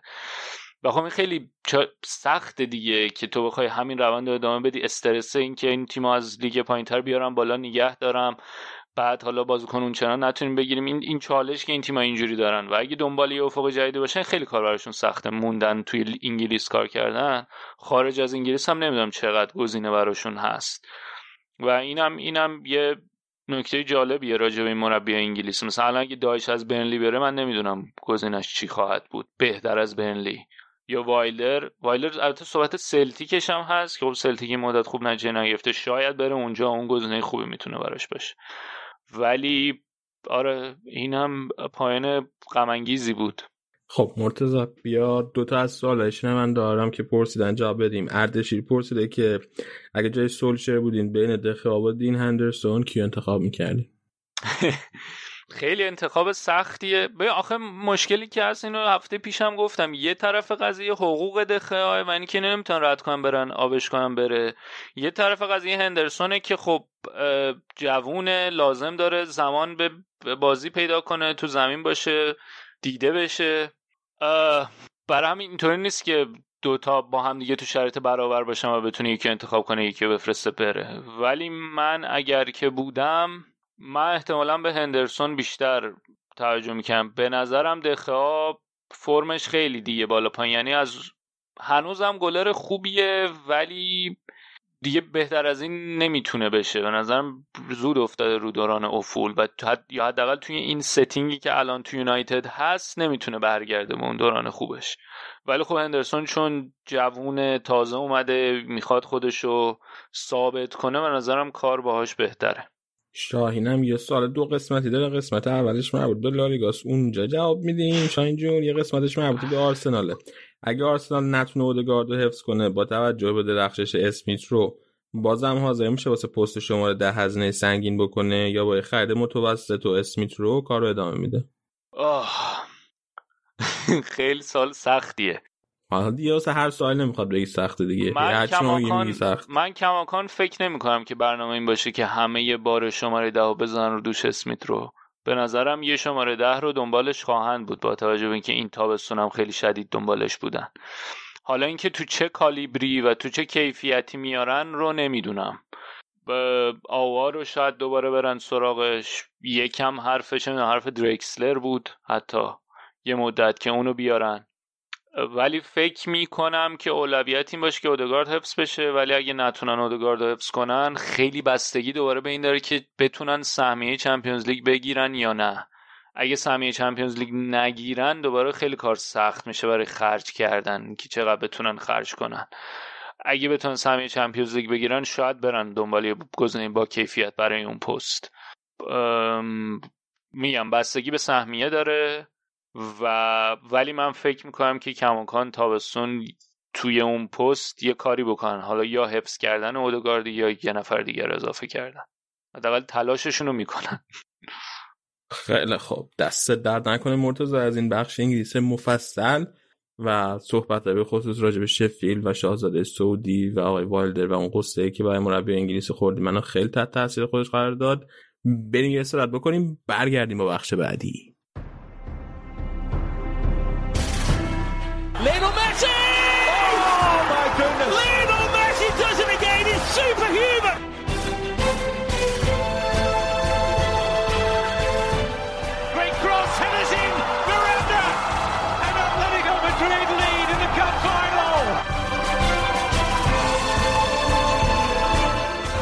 Modric takes.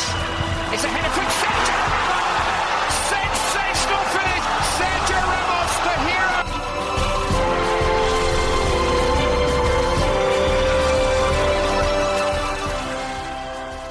خب رسیدیم به قسمت اسپانیا امیر حسین سلام چطوری سلام علی به تو همه شنونده ها من خوبم خیلی خوشحالم که داریم یه بخش اسپانیایی دیگه ضبط می‌کنیم یک بخش اسپانیایی دیر کرد دارم شده ضبطش. متاسفانه تقصیر ما شد که این اپیزود یه مقدار تاخیر افتاد.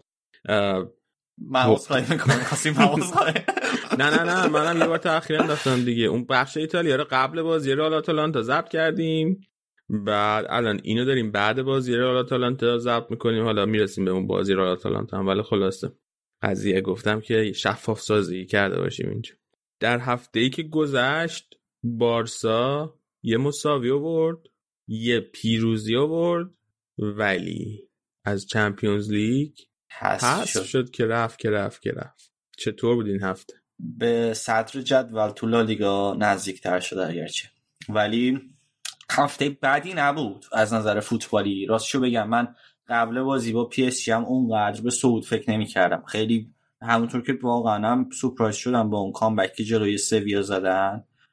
فکر می کردم که حالا اون واسه من محتمل تر بود ولی می‌دونستم که خیلی شانسی جلوی پاریس نداریم. دلم می‌خواست بارسا بیاد نبازه ببره بازی و حداقل یعنی یه کاری بکنه.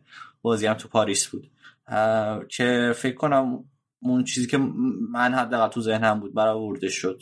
ولی خب خیلی از نظر مالی به, ضرر دیگه این صعود نکردن. به هم اعتبار باشگاه هم بالا از نظر مالی که این جایزه که میدن به تیمایی که میان توی یک چهارم نهایی خیلی به ضرر شد ولی چیزی بود که می‌شد حد زد با سه دفاع این بازی شروع کرده بود بارسا.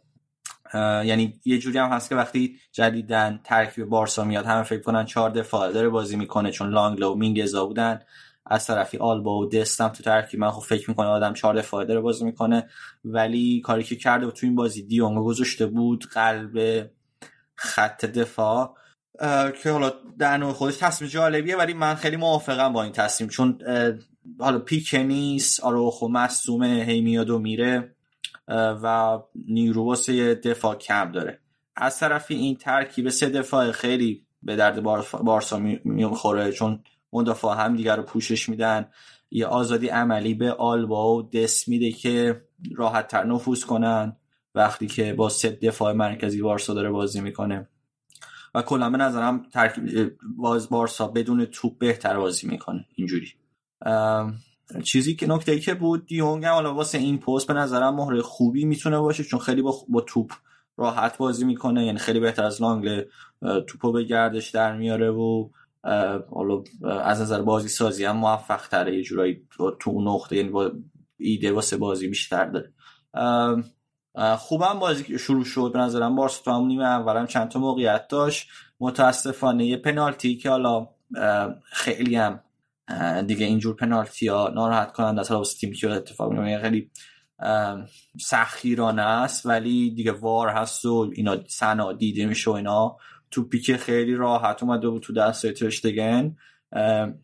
وار اعلام کرد که اون طرف تو شش قدم لانگل پنالتی کرده که حالا پنالتی هم امباپه زد خوبم زد گل شد.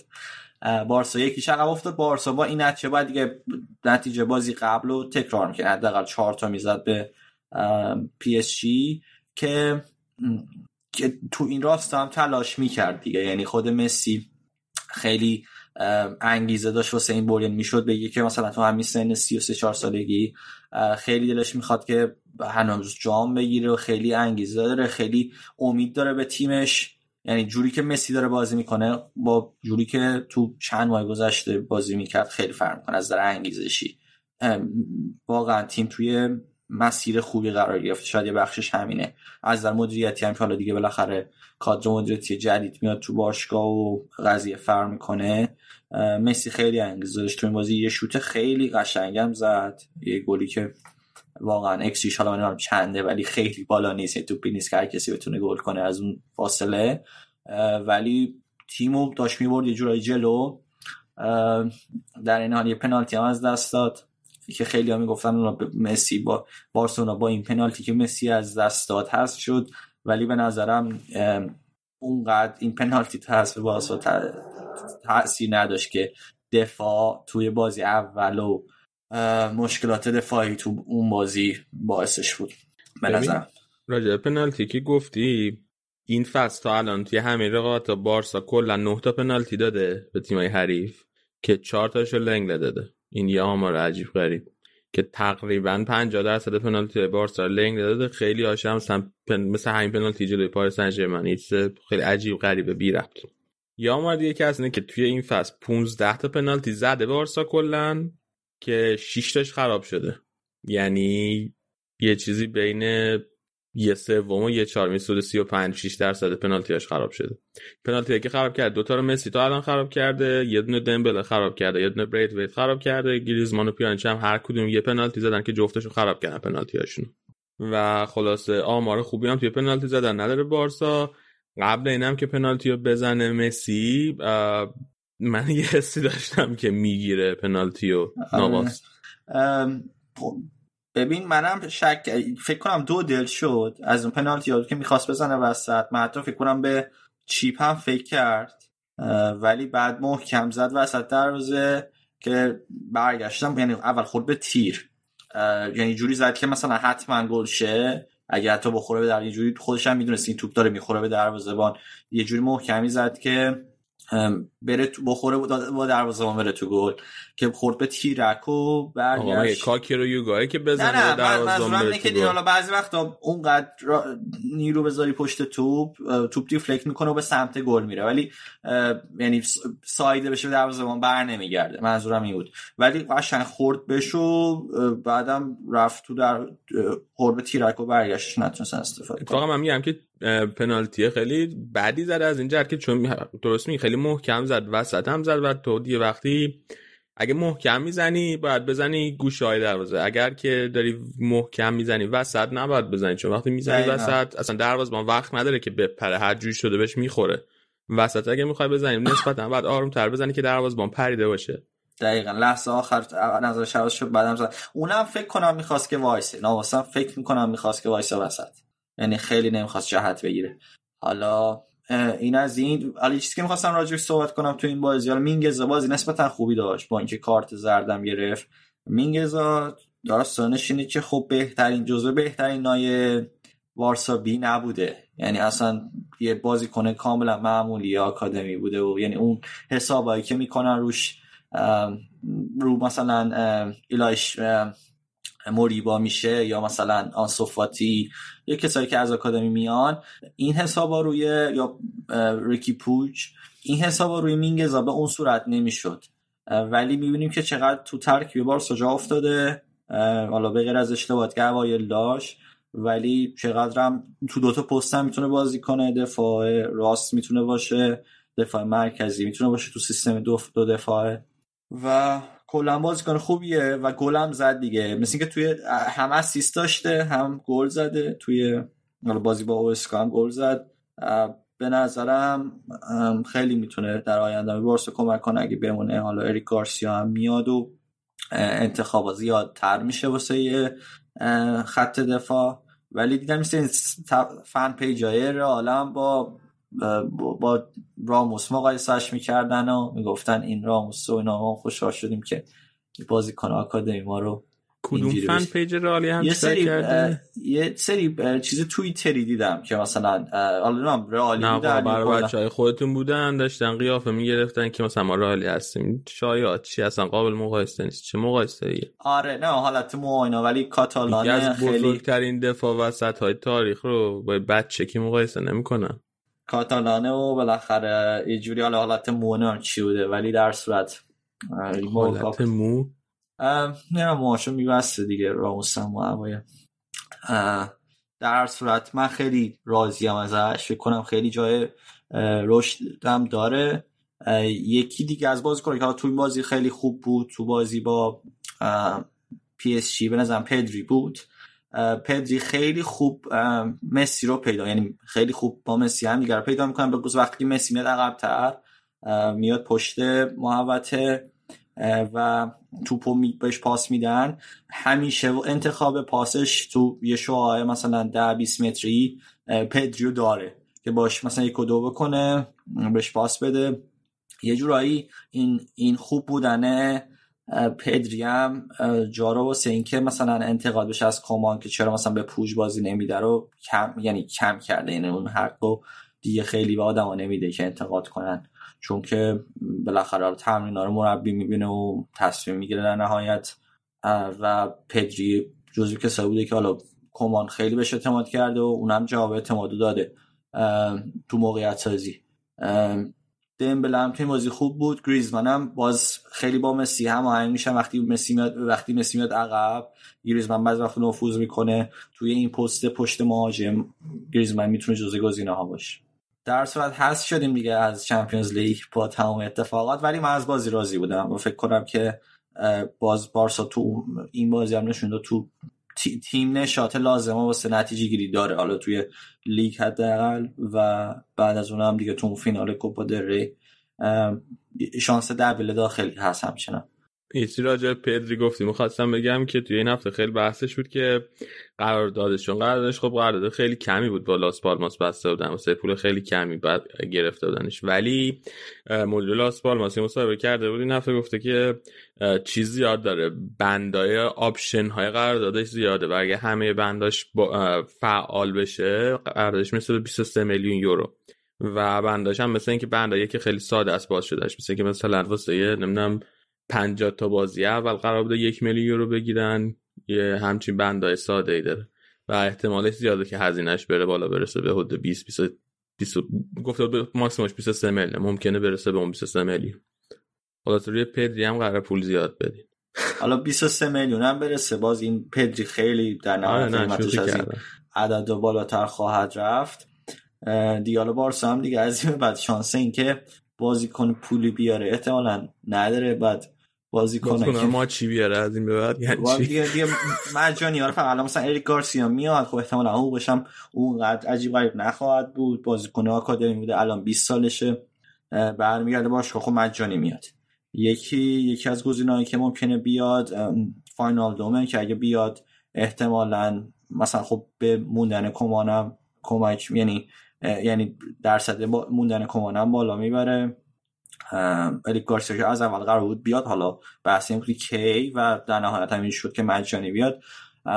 یکی دپایه که اونم همچنان کمان دوست داره بیاره و اونم قراردادش تموم میشه و حالا بحث حقوقشه. صحبت آگو رو هم میشه که به نظر من خیلی زیبا نخواهد بود. آگو روی سی و دو ساله. حتی اگه مجانی بعد قرار داشت تمام شده باشه مجانی بیاد یه پیج یه اه، مارک حقوقی بالایی داره و و احتمالا اونقدر بازدهی نخواهد داشت که اینو چی میگن توجیه کنه. بعد بنابراین به نظر من خودم شخصا با آگورو اومدنم مخالفم با اومدن آگورو و آگور اومدن. با آگورو اومدن. نه با اومدن. چون احتمالاً بازی کنه بشه که مثلا تو بارسا سی چل دقیقه بازی کنه. بعد تازه اون سی چل دقیقه هم بعد از یکی بزنی دیگه. مثلا احتمالاً به آن صفاتی بازی کمتری برسه یا به بازیکن‌های دیگه. بنابراین من آگورو رو با این فصل با این فصلی که داشته که خیلی کم بازی کرده نمیپسندم. بازیکن خیلی خفنی بود تو اتلتیکو بعدم تو خیلی خفن تر از اون تو سیتی. ولی واسه بارسای این فصل شاید یه یه بازیکن بهتر جای برایت شماره 9 اه، حالا بذار چیز کنیم دیگه. فانتزی داشتیم؟ این بود که مثلا هالند بیاد. ولی خب با این رقابتی که سرش هست خیلی بعیده هالند بیاد. همون پای محتمل تره.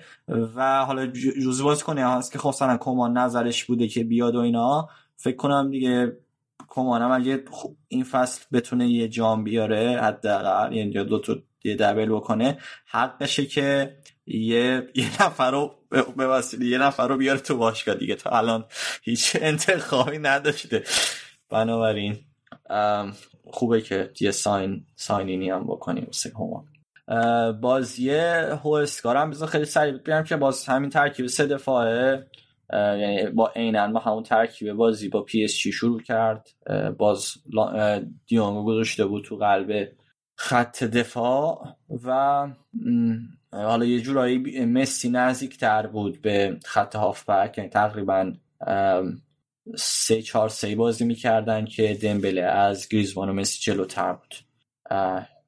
و اون خیلی نفوذهای زیادی شد. مسی یه گله خیلی خفنه. اون بازی میام این سه تو این دو تا بازی که این هفته بارسا داشت سه تا گل از پشت محوطه زد. گلایی که واقعا این احتمال درصد گل شدنشون پایینه. به قول تو ایکس جی شون علی اه، به و قول من نیست که بابا. ایکس ولی واقعا. یه همچی چیزی یک هست آره. ترم آماری دوست عزیز. یک ترم آماری. آخه چه جوری حساب می‌کنن؟ صد نفر میرن اون توپو به دست میارن تو اون فضای بازی تو اون آره کلی data هست؟ راجع به کلی از بازیایی که انجام شده اینا رو میان آماری حساب می‌کنن ببینن چه جوری گل احتمال گل شدنش شکل. بدنه چیز می‌تونه تو هر لحظه آره تاثیر داره. حالا تو هم آره. می‌خواستم امروز راجع به موضوع حرف بزنم. ایول ایول. خوب خوب شد. من من قانع نیستم که تو می‌تونی اون صحنه رو هزارها بار تکرار کنی و ببینی که بازیکنهای مختلف چه چیزی دارن. ضمنی که حالا ایکس هم که داری میگی واسه بازیکن حرفه‌ای دیگه. من حسومی آره که من و تو نیست. آره احتمال. من که مثلا مثل ایکس جی نداره. ولی خیلی خوب زد. به خصوص اولیشو شوتی که زد خیلی خفن بود. میگم روحیه خیلی بهتر شده مسی تو زمین. حالا یه دلیلش هم می‌تونه اتفاقات مدیریتی باشه و اینا. یه جورایی کمک از این جلو رفتن جوونا هم خیلی قطعا خوشحاله. خب می‌فهمه که مثلا پدری داره کنارش رشد می‌کنه. باشگاه دوست داره. می‌فهمه که مثلا مینگزا داره رشد می‌کنه. مینگزا که تو این بازی گل زد گل خوبی هم زد. یه جورایی تثبیت کرد. برده بارسا رو یعنی بازی رو سه یک کرد تو اون مقطعی که گل رو زد و حالا باز مسی دوره دبل کرد. مسی فکر کنم اختلاف شد سوارز به سه تا سه چهار تا گل زیاد کرد. افزایش داد. افزایش داد آره. دقیقا. این مخالفتی که با ایکس جی کردی به خاطر اینکه می‌دونستیم الان میام میگم می‌خواستم بگم که ایکس جی بارسا تو این بازی از هوسکا کمتر بود داره آره من بازی داشتم می‌دیدم نه بارسا موقعیت های خیلی خوبی داشت. حالا هوسکا هم نیمه اول فشار آورد. یه گل زدن اونم رو پنالتی بود باز. بارسا یه پنالتی دیگه داد. منم من قبول ندارم که بارسا تو این بازی موقعیت سازیش کمتر از چیزون بازی دیدم دیگه. حالا ایکس و اینا رو من قبول دارم ولی از نظر تعداد موقعیت به نظرم خوب عمل کرد بارسا. یه نکته ای آره در مجموع برد آسونی میشه گفت بود و روحیه بخش. و اینکه حالا یه دو نکته مدیریتی می‌خواستم بگم قبل از اینکه راجع به تیمای دیگه صحبت کنیم. یکی اینکه این هفته لاپورتا هم اون گارانتی بانکش رو گرفت. یه نگرانی که به وجود اومده بود اینکه بانک بانک باید تایید کنه دیگه مدیر جدید بارسا رو. بانک نباید تایید کنه یه چیزی یه استعلا باید بذاره. زمانتی باید بگیر. زمانت آره. 125 میلیون یورویی امسال. آره بذاره. بحث این بود که حالا چه بانکی این کارو مثلا حالا باید تا- یه جورایی بانک هم باید تاییدش کنه واسه اینکه مثلا اون پول رو چیز کنه اینا. بعد داری یه بانک سانتاندر یه انگار قبول کرده که این اتفاق بیفته. و اون تایید چون اگر که تایید نمی‌شد احتمالا مثلا پیچیده تر می‌شد چیز سیستم مدیریت دوباره می‌رفتن سراغ گزینه بعد می‌رفت فونت مثلا جزء کاندیدا می‌شد و این که حالا خوشم احتمالا اون راحت ترم می‌گرفت این داستانو برای همین این نگرانی به وجود اومده بود که مثلا لاپورتا نتونه بگیره بعد به فونت بگن فونت هم سری داره مثلا 125 دستی میزه بعد یه نگرانی. هم که آخه پیش اومده بود این بود که این 125 میلیونو خب خود لاپورتا مثل که نداشته مجبور شده به این ور و اون ور برای بچه ها رو بندازه و شایعه هست که بهشون قول داده که عضو هیئت مدیرشون می‌کنه. اینا که پولو ازشون گرفته و خب اینم خیلی بده اگه درست باشه که به خاطر پول مثلا اعضای هیئت مدیره بارسا رو انتخاب کرد. حالا باید دید که واقعا این کارو می‌کنه نمی‌کنه کیا رو انتخاب می‌کنه؟ چون هنوز اعضای هیئت مدیرش کامل مشخص نیستن. درست. یکی این یه, م- یه مسئله دیگه هم که وجود اومد این معاون مالی باشگاه. آقای جیرو چند روز بعد از انتصاب یعنی مثلا انگار رفته بودن تو آفیساشون رو شروع به کار کرده بودن اومد استعفا کرد و دلیل استعفاش هم خیلی کوتاه گفته بود که به دلیل تعهدات کاری دیگه ای توی لندن یا مثلا با تعهدات دیگه ای در لندن که مثلا باید باشه و اینا خیلی آدما این داستان نگران می‌کنه از جهت که ما نمی‌دونیم چه یعنی چی دیده یارو؟ مثلا رفته صورت مالیاش نشون دادن. گفتن باشگاه که داری تحویل می‌گیری. اینه. بعد اینم گفته که I'm out. ما نیستیم. ما نیستیم. و خوش بگذره و اینا. خیلی خطریه. یعنی همین خود حالا یه سری چیزا قبل از اینکه خب اونا دسترسی بهش دارن بعدا ممکنه عمومی بشه و باقی هم بدونن چه- چه خبره واقعا تو باشگاه. ولی یه سری رفته تو office و یه سری نگاه کرده و اینا گفته که نه من نیستم و خوش بگذره آقای لاپورتا موفق باشید. آب و جارو کرده اومده بیرون. آره اینم خیلی عجیب بود. هنوز اصلا لاپورتا نیومده بود شروع نکرده بود. این کلا گفته بود که ما نیستیم. خدافظ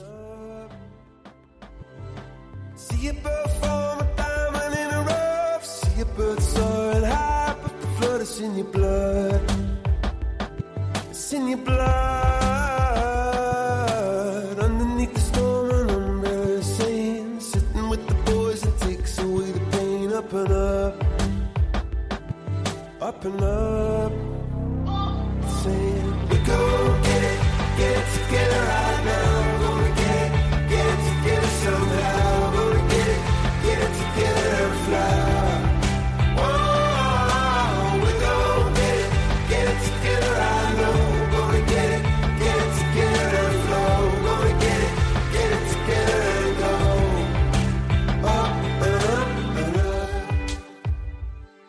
بریم اگه موافق یکم درباره رئال حرف بزنیم. رئال هم دو تا بازی کرد یه بازی آخر هفته توی لیگ داشت جلو الچه که دو یک به سختی برد و یک بازی هم بازی برگشت مرحله یک هشتم Champions League جلوی الچ جلوی میگم الچ جلوی آتالانتا که اونو خیلی آسون برد سه یک. و برعکس بارسلونا رفت به دور بعدی Champions League. همین حسین جان من یک. چهارم Champions League هست دیگه آتالانتا هم خواستی نبرین دیگه. خیلی واقعا پی اس. خجالت بکش. حالا ایشالا باز به عمویم عبدالله می‌خورین و بیاد باز با الچه شروع کنیم؟ توی این بازی رال راموس اولا برگشته بود از مسئولیت واسه اولین بار. و توی ترکیب هم قرار گرفت ولی واران و ناچو هیچ کدومشون نرفتن بیرون از ترکیب. ترکیب سه دفاع چید زیدان واسه این بازی واران راموس ناچو راموس دفاع مرکزی واران دفاع مرکزی سمت راست و ناچو هم دفاع مرکزی سمت چپ. تو خط هافبک کاسمیرو جلوی خط دفاع حضور داشت که جلوی خط دفاع رو آب و جارو کنه بازیکن‌ها و تو پار نظر رد چند و بعدش هم یه ذره جلوترش لوکاس واسکس و والورده و ایسکو مندی حضور داشتن. لوکاس و مندی به عنوان وینگ بک های راست و چپ و والورده و ایسکو هم هاف بک ها بعد خط حمله هم دو نفره که انتخاب کرده بود وینیسیوس بودن و بنزما. یعنی یه ترکیب سه یک چهار داره عملا داشت بازی می‌کرد. با توجه به اینکه توی این ترکیب نه مودریچو گذاشته بود توی زمین نه کروسو گذاشته بود توی زمین واسه همین خط هافبک رئال بازی ساز خوبی از عقب زمین نداشت اصلا توی این بازی. و بیشتر کارهای بازی سازی از عقب زمین و سه تا دفاع وسط رئال انجام دادن. واران راموس ناچو که هر سه تاشون بازیکنایی که هم پا به توپای خوبی دارن هم اینکه پاسای دقیقی دارن به نسبت و می‌تونن از عقب زمین پاسای خوبی ارسال کنن. به خصوص ناچو خیلی این کار توی این بازی زیاد انجام می‌داد و پا به توپ هم خیلی می‌شد می... میپیوست به خطوط جلوتر بازی.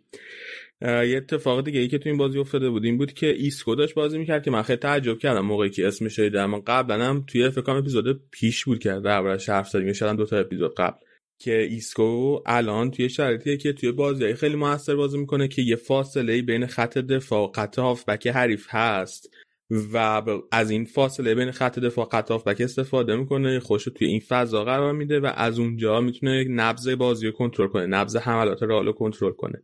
ولی توی این بازی که خب همه می‌دونستن که الچه خط دفاع خط هافبکش رو خیلی به هم نزدیک و فشرده نگه میداره و کل فضای بینشون رو از بین می‌بره. خیلی عجیب واسه من که به ایسکو بازی داد. و واقعا هم خیلی بازی خوبی نتونست بکنه ایسکو. اون جایی که دوست داشت اون جایی از زمین که دوست داشت بهش توپ نمی‌رسید نمی‌تونست توپ بگیره. بنابراین مجبور شد میاد از عقب توپ بگیره.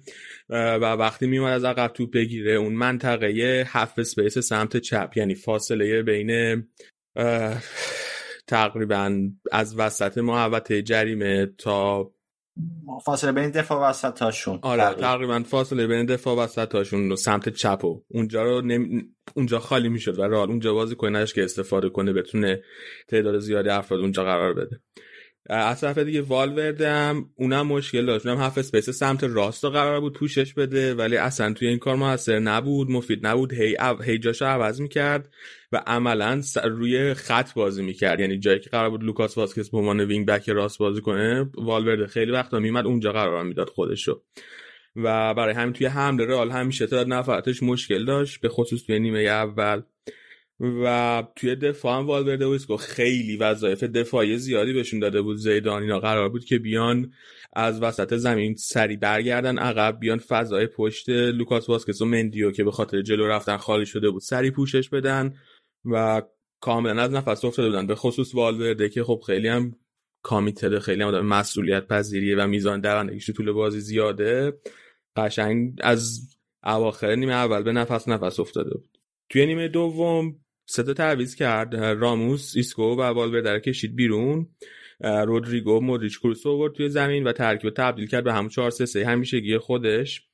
و بعد این تعویض بود. بعد از این تغییر ترکیب 4 3 3 بود که رئال دوباره افتاد روی دور شروع کرد موقعیت ساختن موقعیت های بهتری ساختن و تونست دو تا گل بزنه تا باز توی دقیقه 91 92 باز در نهایت ببر باز دو تا صحنه خیلی حساس داوری داشت.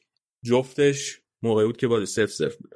اولیش دقیقه 52 توی محوطه جریمه الچه یه کورنر زدن. راموس بلند شد که هد بزنه ولی بازیکن الچه دست راموس رو گرفت. یعنی توی تصاویر اینجوری به نظر من چیزی که به چشم من میمد دست راموس رو گرفت با خودش کشید و جفتشون افتادن زمین. یه ما... یه دونه صحنه دیگه هم بود دوباره 6 دقیقه بعدش دقیقه 58 این دفعه تو محوطه رئال. یه تعداد زیادی بازیکن الچه توی محوطه توی یه سوم دفاعی رئال بودن یه تعداد زیادی بازیکن رئال بودن. توپو بازیکن رئال سعی کردن دور کنن. توپ رسید به مندی تقریبا روی خط محوطه جریمه. می‌خواست توپو دور کنه ولی نتونست. برای همین برگشت پاس رو به عقب داد به راموس. توپ جنگ برسه به راموس رسید به مهاجم الچه راموس اومد روی مهاجم الچه خطا کرد. یعنی به نظر من خطا کرد توپشو زد. ولی داور آفساید بازیکن الچه رو گرفت. و دلیلش هم اینجوری که به نظر می اومد این بود که موقعی که مندی اومده توپو پاس به عقب بده در واقع تحت فشار بوده تازه توپو گرفته. تحت فشار بازیکن الچه بوده بازیکن دیگه الچه بوده.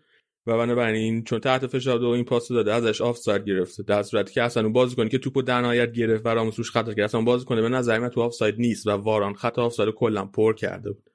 من نظرم جفت این صحنه رو داور اشتباه کرد. یعنی هم رئال بعد یه پنالتی می‌گرفت دقیقه 52 هم بعدش الچه بعد دقیقه 58 یه پنالتی می‌گرفت. و خیلی واسه من جفت این صحنه عجیب بود. هم روی راموس به نظرم خطا شد هم بعدا راموس برگشت توی محوطه رئال خطا کرد. و داور جفت اینا رو نگرفت با اینکه صحنه الچه رو رفت روی تصاویرم دید ولی بازم ترتیب اثر نداد. به دو دقیقه بعدش الچه روی کورنر یه گل زد. دروازه رئال باز کرد بازی یکی شد.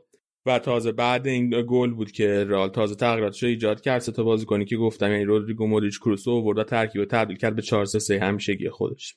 یه صحنه حساس دیگه که این بازی داشت نیمه اول بود که من دوست داشتم یه ذره دربارش حرف بزنم. دقیقه 33 بازی. والورده یه توپ خیلی خوب انداخت برای وینیسیوس که سمت راست زمین بود. وینیسیوس فرار کرد از مدافع مستقیمش رد شد. توپو انداخت سمت مخالف واسه بنزما. و بنزما توی شرایطی که تقریبا مدافع جلوش نبود یه توپو شوت کرد و توپ رفت بیرون. سر این صحنه خیلی به بنزما انتقاد شده بود. و بگم که اینجا اینجا جایی که می‌خواستم راجع به جی حرف بزنم. جی این موقعیت بنزما 53 صدم بود. یعنی اگه به توی وبسایت رو نگاه کنی حدود 53 صدم حالا هر وبسایتی آتیست بم... خودشو داره ولی تقریبا 53 صدم می‌خواستم آنا فوتبالی هم به مراتب بیشتر از اون توپ اون گل دقیقه 92 3 که زد. آره به مراتب ایکس جیش بیشتر یعنی به مراتب شانس گل شدنش بعد بیشتر می این خیلی از بنزما انتقاد شد به خاطر اینکه هفته پیشم جلوی اتلتیکو ما دیدم یه صحنه خیلی مشابه. این دفعه وینیسیوس سمت چپ بود. یه توپ فرستاد واسه بنزما که بنزما توپو زد و اوبلاک گرفت اگه یادتون باشه. دوباره این هفته هم پشت سرش این کارو کرد و قشنگی یادآور اون صحنه بود و خیلی انتقاد از بنزما چیزی که من خواستم بگم اولا که این مفهوم xG یادتون باشه که یه سری چیز داره. یه مفهوم جدیده داره روش کار میشه و هی بهتر و بهتر میشه. و خب اینکه یک توپی چقدر شانس داره گل شدنش چندین و چند عامل مختلف می‌تونه روش تاثیر بذاره. بیشتر وبسایت هایی که این جی رو حساب می‌کنن در حال حاضر تنها چیزی که حساب می‌کنن که توپ توی کدوم منطقه از زمین داره بهش شوت زده میشه. ولی کل ولی خب عوامل دیگه هم هست علاوه بر اینکه توی کدوم منطقه است. مثلا اینکه توپی که داره به ضربه زده میشه توی چه فاصله ای از زمینه؟ مثلا توپی که 30 سانت فاصله داره از زمین با توپی که روی روی زمین داره می‌رسه به بازیکن این دوتا شوت زدن بهشون متفاوته شانس گل زدنشون هم متفاوته. یا اینکه مثلا با چه سرعتی توپ می‌رسه به بازیکن این متفاوت میشه توی شانسی که بازیکن داره واسه اینکه توپو شوت بزنه بره تو گل یا نه تو گل. یه سری عوامل متفاوتی هستن که روی این تاثیر می‌ذارن. و توپی هم که به بنزما رسید روی این صحنه این این الان انتقاد از وینیسیوس نیست ولی توپی که وینیسیوس فرستاد یه مقدار فاصله داشت از روی زمین. توپ روی زمین نبود و واسه همین زدنش یه مقدار سخت سخت از توپی بود که روی زمینه. شکل بدنم تو اون لحظه خب مهمه. این واقعا سرعتشو مجبور شد کم کنه که دقیقا. این توپ برسه. یعنی یه ذره با چه چیزی؟ با چه عقب بود. آره با چه با چه لختی برسه؟ نمی‌دونم چیزش چی میشه. با چه آره. با چه جفت و جور بشه دیگه. مهمه. آره. جفت و جور بشه به نظرم حالا یه جوری بود که وقتی نگاه می‌کردی بهش حق می‌دادی نزنه این توپو. ضمن این که حالا من انتظاراتم از تو حالا نمی‌دونم کریم بنزما مثلا فکر می‌کنی که بتونن بین من بین سه تا مهاجم خو- شماره نوع خوب حال حاضرم؟ نمیدونمش. خب یعنی به حالا اینو میگم بین حالا ده تا هست. ولی مثلا این واسه اون و اینکه حالا مثلا هم رو سر خوب می‌زنه هم پا یعنی جفتشو داره حالا تحت فشار بوده مثلا بیشتر یه کارای بیشتر مثلا رو رونالدو کمک می‌کرده تا تا دو. یک دو فصل پیش تا موقع. و حالا حالا مجبور خودش هم خیلی گل بزنه. من با تمام این تفاصیل بهش نمره قابل قبولی میدم از بازی که می‌کنه. و به خصوص این گلی که زده و این گل دقیقه 90 گلی بود که یه- کاپیتان می‌زنه که تیمش نتیجه بگیر رو تو این مقطع حساس. اگه این این دو امتیاز از دست می‌دادن خیلی از کورس عقب میافتادن آره حالا حالا حالا ببین الان بنزما هفته پیش گفتم یه مهاجمه که خیلی تمام کننده خوبی مهاجمه که ما به عنوان تمام کننده خوب نگاهشون می‌کنیم. اگه بریم آمارش رو نگاه کنیم نسبت گلایی که زدن به جی که کلا توی طول فصل داشتن جمع جی ضربات که توی کل فصل داشتن معمولا یه حدود یک و سه دهم الی یک و چهار دهمه. مهاجمای خیلی خوب. واسه بنزما این آمار یکه. یعنی تعداد گلایی که زده برابر با xG که تو کل فصل داشته. خب یه ذره از اون مهاجمای خیلی کشنده مهاجمای خیلی دقیق کمتره. مثلا نسبت به لواندوفسکی نسبت به هالند. نسبت به اینجور مهاجم یه مقداری نسبت تعداد گل به اکسیش کمتره. مسی چنده الان این ایکس مسی رو چک نکردم. مسی هم باید همون حدودا باشه. خوب باید بشه اونم باید بهتر از ماش کردیم. ولی یه نکته این وسط هست اینه که کاری که بنزما با رئال می‌کنه خیلی بیشتر از فقط گل زدنه. ببین بنزما توی این فصل 14 تا گل زده توی لالیگا 5 تا پاس گل زده. رئال کلا این فصل 46 تا گل زده. یعنی بنزما روی 41 درصد گل‌های رئال تاثیر مستقیم داشته یا گلش زده یا پاس گلش داده. و حالا اگه بریم عقب‌تر روی اینکه روی کدوم گل رئال تاثیر موثر داشته. یعنی حالا یه ذره عقب‌تر از پاس گل نگاه کنیم تازه این آمار به شدت هم میره بالا. و بودن, و نبودن بنزما خیلی واسه رئال تفاوت می‌کنه. من وقتی می‌بینم اینقدر از بنزما انتقاد میشه که حالا مثلا یک موقعیتی رو گل نکرده موقعیتی که حالا اون قدم زدنش آسون نیست. درسته که ما تو ما که تو خونه نشستیم نگاه می‌کنیم که اه چرا بنزما اینو نزد مثلا. ولی واقعیت سخت تو واقعیت زدن اون توپ سخت از چیزی بود که به نظر میاد. توپ خیلی خوب بهش نرسید روی پای چپش هم بود و پای چپش هم مجبور بود بزنه و نتونست در نهایت توپو گل کنه. ولی کل کاری که بنزما واسه تیم می‌کنه این نیست. همونطور که بعدا تو همین بازی دوتا گل زد. همونطور که گفتی گل اولش رو ضربه سر زد تونست بازی مساوی کنه. گل دومش هم یه توپی که عملا توپ مرده بود ولی بنزما تبدیلش کرد به گل دقیقه 91 بازی فکر کن. اینو درباره بنزما خواستم بگم. هازارد هم اومد 15 دقیقه بازی کرد. دوباره مصدوم شده. مصدومش هم هر دفعه مصدوم میشه. یه اسم جدیدی من راجبه یه عضله جدیدی یاد می‌گیرم تو بدن. دوباره از یه جای دیگه مصدوم شده. واقعا واقعا اذیت کننده شده. نمی‌دونم. توی 15 دقیقه هم که بازی کرد هیچ چیز خاصی نشون نداد. فکر کنم یه دونه دریبل موفق داشت. پاس پاس رو به جلوی موثرم که نداشته جایی که یادم میاد. خیلی بازی خونسایی داشت توی این 15 دقیقه هم که بازی کرد. یه مقداری هم یه زن به گل الچه بگم گل الچه از این نظر عجیب از دو نظر عجیب بود. یکی اینکه واران خیلی بد عمل کرد روی گرفتن بازیکن الچه و مقصر گل عملا واران بود که نتونست یار مستقیمش بگیره. دومی که به این صحنه استر ببینین کاسمیرو توی محوطه جریمه خودمون سر کورنر دایو زد. بعد من اینجوری بودم که خب چرا دایو می‌زنی؟ یعنی تو محوطه جریمه خودمون انتظار چه اتفاق بیفته مثلا؟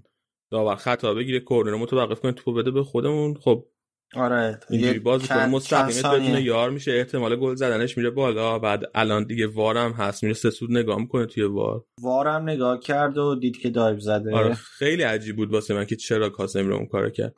خلاص رئال به هر زر سختی و زور و ضربی بود. بازی و دو یک برد تا توی کورس بمونه اتلتیکو هم چون که چند ساعت بعدش رفت مساوی کرد بازی شد جلوی خطاف خطاف. خطافه. خطافه ای که 19 تا بازی با اتلتیکو توی دوران سیمونه کرده و 16 تاشو باخته.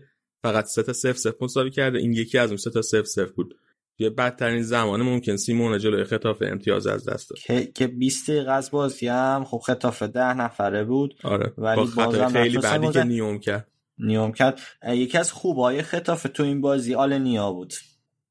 یکی از بچه های آره بارسا. خوب بود واقعا. آره خوب بود و اینا بگم که سوار زمان یه تیر زد تو این بازی که اونم جالب یعنی ز- کنی که رفته از بارسا دیگه. کریتی واسه. بارسا نیست دادم میگم که بدونی فقط. من حوادث بازی دارم میگم. اصلا کاری به سوارز و آلنیا. خب بازی دست بارسایی افت خلاص. خب آره ولی خوب شد دیگه. یعنی اختلافشون با بارسا کم شد. الان چهار امتیازه که بازی رو در رو هم داشت. من تو همین فاصله رفتم. آمار ایکس جی مسی که گفتی نگاه کردم. مسی تو این فصل سالا توی لالیگا 21 گل زده ایکس جی 17 ممیز 83 روی یک ممیز دو دهم نسبتش یعنی مسی هم آمار نسبتا خوبی داره.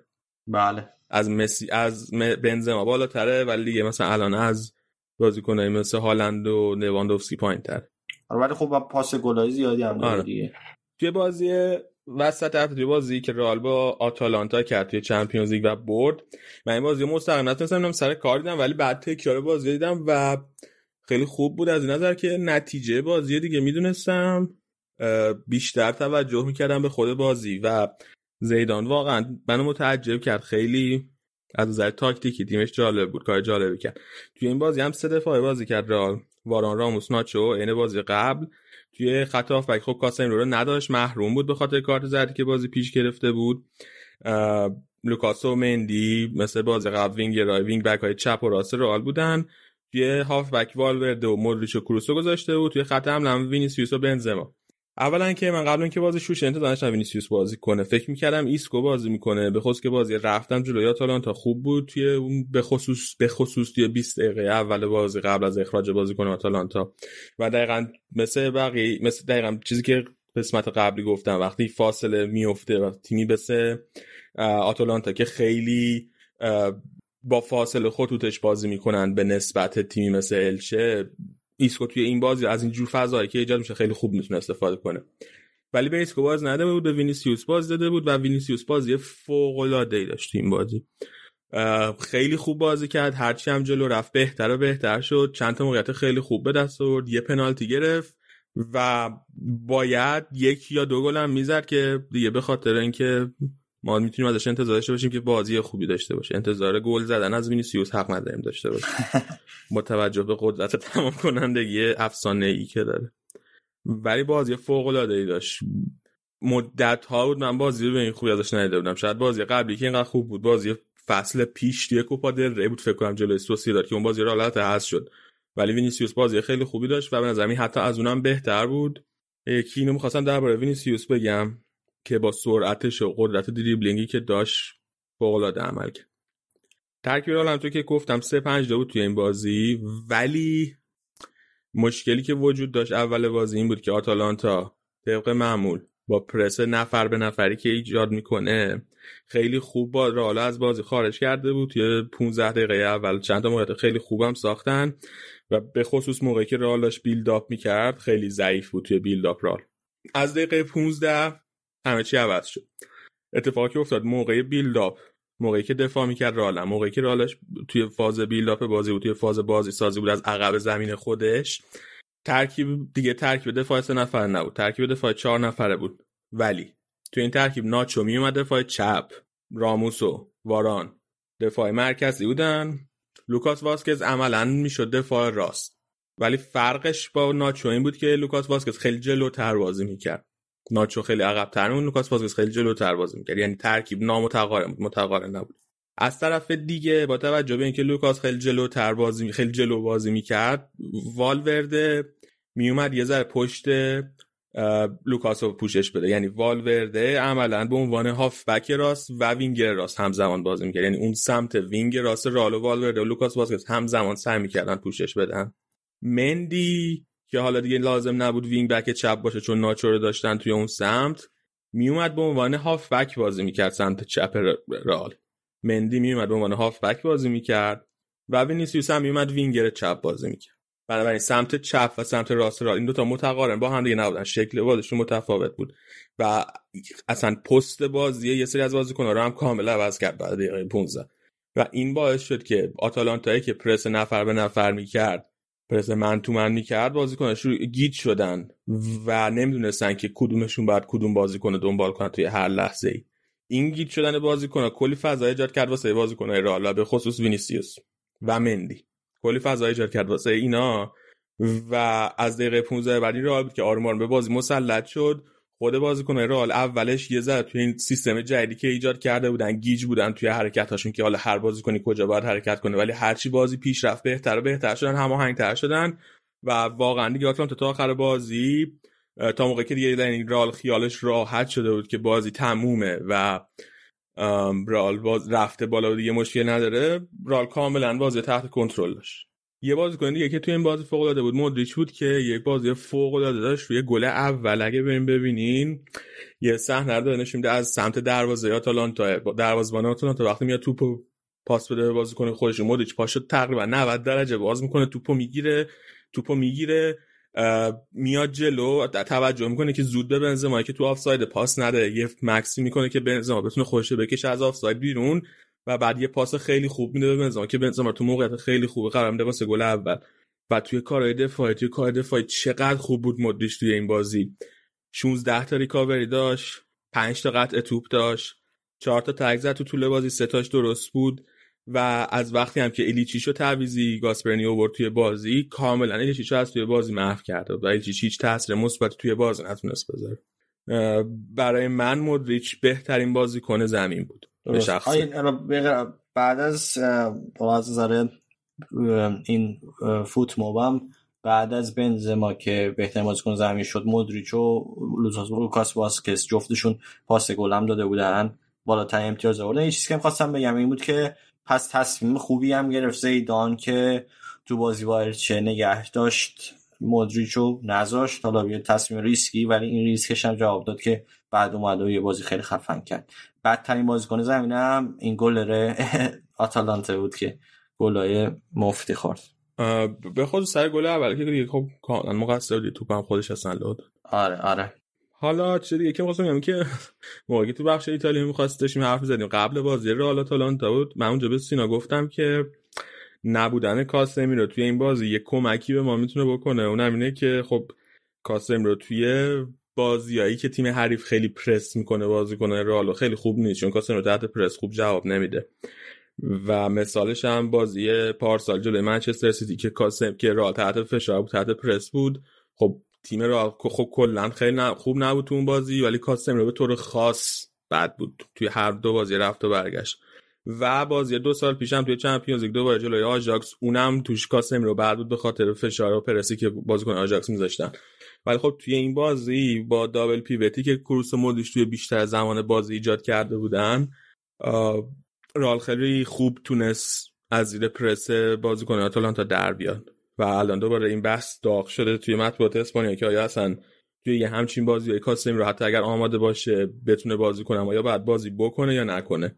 که حالا نمی‌دونم. بعد بعد بیشتر بازی بیشتر بریم حالا روی یه بازی شاید خیلی نشه نظر داد. چقدر امیدواری به کل چمپیونز لیگ واسه رئال ببین مثلا الان نیمه نهاییش هم فکر می‌کنی یا دیگه؟ فکر کنی تمامه به الان مثلا سیتی تیم بهتری از رئال. PSG بهتره. فکر نمی کنم نه. مونیخ بهتره. بایرن فکر کنم بایرن هم تیم بهتری از رئال. ولی به نظرم رئال شانس داره. اولا که حالا توی قرعه کشی بعد ببینیم به کی می‌خوره توی مرحله بعد. مثلا اگر که دنبال پورتو میگردی. نه من به نظرم پورتو اتفاقا گزینه خوبی نیست. پورتو احتمالا میاد خیلی فشرده بازی می‌کنه خیلی دفاعی بازی می‌کنه جلوی رئال و رئال این فصل و فصل بیش اصلا مشکلش بازی مشکل اصلیش باز جلوی تیمایی که خیلی فشرده و دفاعی بازی می‌کنن. مثلا اگر رئال بخوره به لیورپول شاید براش گزینه بهتری باشه نسبت به پورتو. منظورم نیست که لیورپول تیم ضعیفتری از پورتو ولی سبک بازیش مناسب تره واسه شرایطی که الان رئال داره. اما تو افتن دیگه حالا یه جورایی. آره تو افتم که خب هستم. داد مصوماشون هم بالاه. همینطور دورتموند. دورتموند هم شاید اگه رئال بهش بخوره شانس خوبی داشته باشه واسه بالا اومدن. حالا من اولا به قرعه کشی ربط داره. دوما به بقیه تیم هم حالا میگم بجز سیتی که به نظرم خیلی وضعیت بهتری داره بقیه تیم آنچنان بهتر از رئال نیستن و رئال توی روز خوبش پتانسیلش رو داره که همه رو حذف کنه. بنابراین شانس قائلم. اما خب شانس پایینی به نسبت قائل. من که دوست دارم بخورین به چلسی. ما بخوایم به چلسی؟ چه چلسی؟ چلسی حالا اتلتیکو باید هست شه ولی ببینیم چی میشه دیگه. الان که داریم ضبط می‌کنیم نیم ساعت دیگه بازی چلسی اتلتیکو اینو می‌خواستم بگم. و احتمالا live داریم. این بعد live میدن تبلیغ کردن نداره. لا- آره این احتمالا live داریم و ای کاش می اومدین live الان می‌تونم ای کاش. توی live مون بودین الان که دارین ای گوش میدین؟ الان که دارین گوش میدین ای کاش تو live مون بودین. بچه ها زحمت می‌کشن. اتلتیکو هم اینو بگیم که حالا نتیجه نگرفت. اختلافش کم شد. به نظرم تو افته. اون افتی که منتظرش بودیم و هی نمی افتادن توش افتادن تو افت. سویا هم الان که داریم حرف می‌زنیم. اینم خیلی سریع بگم که یکیچ از الچه همین تیمی که رئال به زحمت برد جلوان و گلشون هم یوسف ان نصیری زده. بله. خب بیا یه سری سوال هم از شنونده داشتیم جواب بدیم. یه سوال بهنام پرسیده. به نظرتون با توجه به اوضاع داغون بارسا خروجی های تیم توی تابستون چه کسایی هستن؟ خروجی. می‌تونه یکی از این بازیکنهای قدیمی بارسا مثل پیکه باشه. پیکه. حتی حالا بوسکتس به نظرم شانس بیشتری واسه موندن داره. ولی اگه خب جوان ترا بیان واسه مثلا اگه گارسیا که میاد ولی اگر که بتونن دفاع وسط خودشون بهتر نشون بدن شاید پیکه بره از باشگاه. حالا یه تصمیم از خودش بگیره و بره. مسی محتمله دیگه. حالا به مسی هم اگه بیاد احتمالا باید یه یعنی اگه بخواد تمدید کنه باید حقوقش خیلی زیاد اه، قطعا جالب خواهد بود که مسی رو داشته باشیم ولی اگر که این اتفاق نیفته هم خب از نظر مالی به نفع باشگاه حال نمیشه گفت که تصمیم واقعا درستش هم ما تا این لحظه خیلی از مسی بهره مند شدیم ولی اگر یه موقع بره از نظر مالی به نفع باشگاه میشه می‌تونه سالم تر باشه. چی میگن؟ اه، چیزای مالی باشگاه اون. از نظر اقتصادی. از نظر اقتصادی- اقتصادی رو تمومش کن از نظر. اقتصادی خوبه. درصد منسیال محتمل. الان درصدش اومده پایین ولی پیانیچ به نظرم گزینه خوبیه واسه رفتن. کوتینیو اگر کسی بخرتش اینا گزینه های رفتن و نموندنن رفتن نموندن. شاهین می‌پرسه که چقدر احتمال داره رئال حاضر بشه اودگارد و آخر فصل با توجه به هزینه‌های سنگینی که احتمالا واسه خریدای بزرگش می‌خواد بکنه به آرسنال بفروشه. بستگی داره. اولا بستگی داره به اینکه مربی رئال کی میشه آخر فصل. الان فعلا دوباره جو هولوش زیدان مثبته به نظر به خاطر نتیجه که تو چمپیونز گرفته و اینکه توی لالیگا هنوز توی کورس هست. بنابراین به این بسته داره که مربی کیه. به این بسته داره که آیا واقعا رال تصمیم می‌گیره بازیکن بخره این تابستون بازیکن گرون بخره این تابستون. من مطمئن نیستم. یعنی حتی اگر اودگارد رو هم بفروشه فکر نمی‌کنم اونقدر پول دستش بیاد که بتونه بازیکن گرون بخره. بنابراین حدسی که من می‌زنم اینه که آرس که اودگارد یک فصل دیگه به طور قرضی با آرسنال قرارداد ببنده به شرطی که زیدان بمونه توی رال اگر زیدان بره حدس می‌زنم که اودگارد برمیگرده. ولی اگر بمونه زیدان احتمالا اودگارد یه فصل یه قرضی توی آرسنال بمونه ولی به طور دائم بعید می‌دونم رال بفروشه اودگارد کلی سوالم درباره رونالدو پرسیده شده. کلی شایعه ایجاد شده که رونالدو شاید بخواد برگرده رئال یعنی درخواست داده برگرده به رئال و رئال روش کار می‌کنه. شایعه هم تقویت شده به خصوص به خاطر اینکه از زیدان پرسیدن توی کنفرانس مطبوعاتی راجع به این قضیه. زیدان جواب داده بود که زی... رونالدو جزو بزرگترین بازیکن تاریخ رئاله و هیچ وقت هیچ چیزی بعید نیست ولی چون بازیکن یه تیم دیگه است من دربارش حرف نمی‌زنم. از بوتراگوینو هم همین سوالو پرسیدن که اونم جواب مشابهی داده بود گفته بود که چیزی رو تکذیب نمی‌کنیم تایید هم نمی‌کنیم. و فابریزیو رومانو هم گفته که امکانش هست که رونالدو برگرده به رئال ولی هنوز خیلی صحبت های پیشرفته ای انجام نشده و هنوز چیزی معلوم نیست. نظر شخصی من راجع به برگشتن رونالدو به رئال. رئال وقتی رونالدو رو فروخت اه، نگاهش به آینده بود. و از نظر مالی هم نمی‌خواست حقوق خیلی بالای به رونالدو بده به خاطر اینکه ساختار حقوقی باشگاه به هم می‌خورد ساختار اقتصادی باشگاه به هم می‌خورد الان برگردوندن رونالدو یه قدم به عقبه به نظر من با وجود اینکه می‌دونم چقدر گل می‌زنه با وجود اینکه می‌دونم رئال مشکل گل زنی داره ولی برگردوندن رونالدو یه قدم رو به عقبه و هزینه زیادی هم واسه باشگاه خواهد داشت. حتی اگه یوونتوس حاضر بشه با رقم خیلی کمی بفروشتش هزینه ایجنت رونالدو هست که رئال اون وقت باید بده هزینه قرار داده حقوق رونالدو حقوق سالیانه رونالدو هم هست که اونم هزینه بالایی خواهد بود. و اینکه باید به این فکر کرد اگر رالی همچین پولی داره خیلی بهتره که بره سراغ بازیکنی که آینده داره. آینده خودش بسازه بازیکنی مثل هالند رو توی این تابستون بره دنبالش. حالا امباپه که بعیده با توجه به وضعیت قرار داشت ولی هالند ممکنه بتونه این فصل بگیره. شاید بهتر باشه بره دنبال هالند. یه سری هم میگن که خب بر رال بعد جفتشون رو بگیره هم رونالدو رو بگیره هم هالند رو این تابستون که بازم میگم اول از نظر اقتصادی خیلی خیلی خیلی بعیده. دوما حتی اگر از نظر اقتصادی هم بعید نبود یک مسئله که از این که این دوتا بازیکن آیا می‌تونن اصلا با هم هم بازی باشن و مثلا یک ایراد به نظرم می‌رسه یک ایراد خیلی واضح واسه هم بازی بودن این دوتا با هم. این دوتا بازیکن جفتشون تمایلشون موقع بازی اینه که خودشونو توی هفت اسپیس سمت چپ زمین جا بدن. جفتشون دوستان توی اون منطقه باشن. و خب وقتی این دوتا دارن با هم دیگه بازی می‌کنن نمی‌تونن دوتا بازی کنه که کار اصلیشون گلزنی جفتشون تو اون منطقه باشن. یه تیم نمی‌تونه اینو انطباق بده خودش با این. حالا یا بعد یکی از این بازیکن راضی بشه جای بازیش عوض کنه که از رونالدو که نمیشه این انتظار داشت بخاطر اینکه دیگه سنش بالا رفته اصلا اینکه سبک بازیش رو بخواد عوض کنه درخواست زیادیه. و هالند هم معلوم نیست که با چه موفقیتی می‌تونه این کارو بکنه. بنابراین به نظر من اصلا که این دوتا بازیکن با هم هم بازی بشن ایده خوبی نیست. بنابراین من به شخص مخالف برگشتن رونالدو به رئالم با وجود اینکه می‌دونم چقدر گل زده گل زده واسه رئال در گذشته و چقدر هنوزم آمار گلزنیش خیلی خوبه و اینکه مشکل رئال گلزنیه می‌دونم اینو اما قدم به عقب رئال به نظرم نباید بردار حالا چیزی هم که هست اینه که منم فکر کنم بین این بازیکنایی که خیلی اسمشون میاد و خیلی پرطرف دارن و خفنن. بارسا احتمالا بره هدفگیریشو بذاره واسه هالند. یعنی حالا هدفگیری می‌تونه بکنه ولی شاید بنت چه درسه. بارسا حتما باید بفروشی که بتونه بازیکن بخره. باید مثلا احتمالا دمبله به علاوه کوتینیو رو با یه قعدادای قابل توجهی بفروشی که مثلا بتونه شانسی داشته باشه. احتمالا همون حدود 150 میلیون باشه قیمتش که به نظرم قیمتش توی این تابستونی که میاد قیمت خوبیه.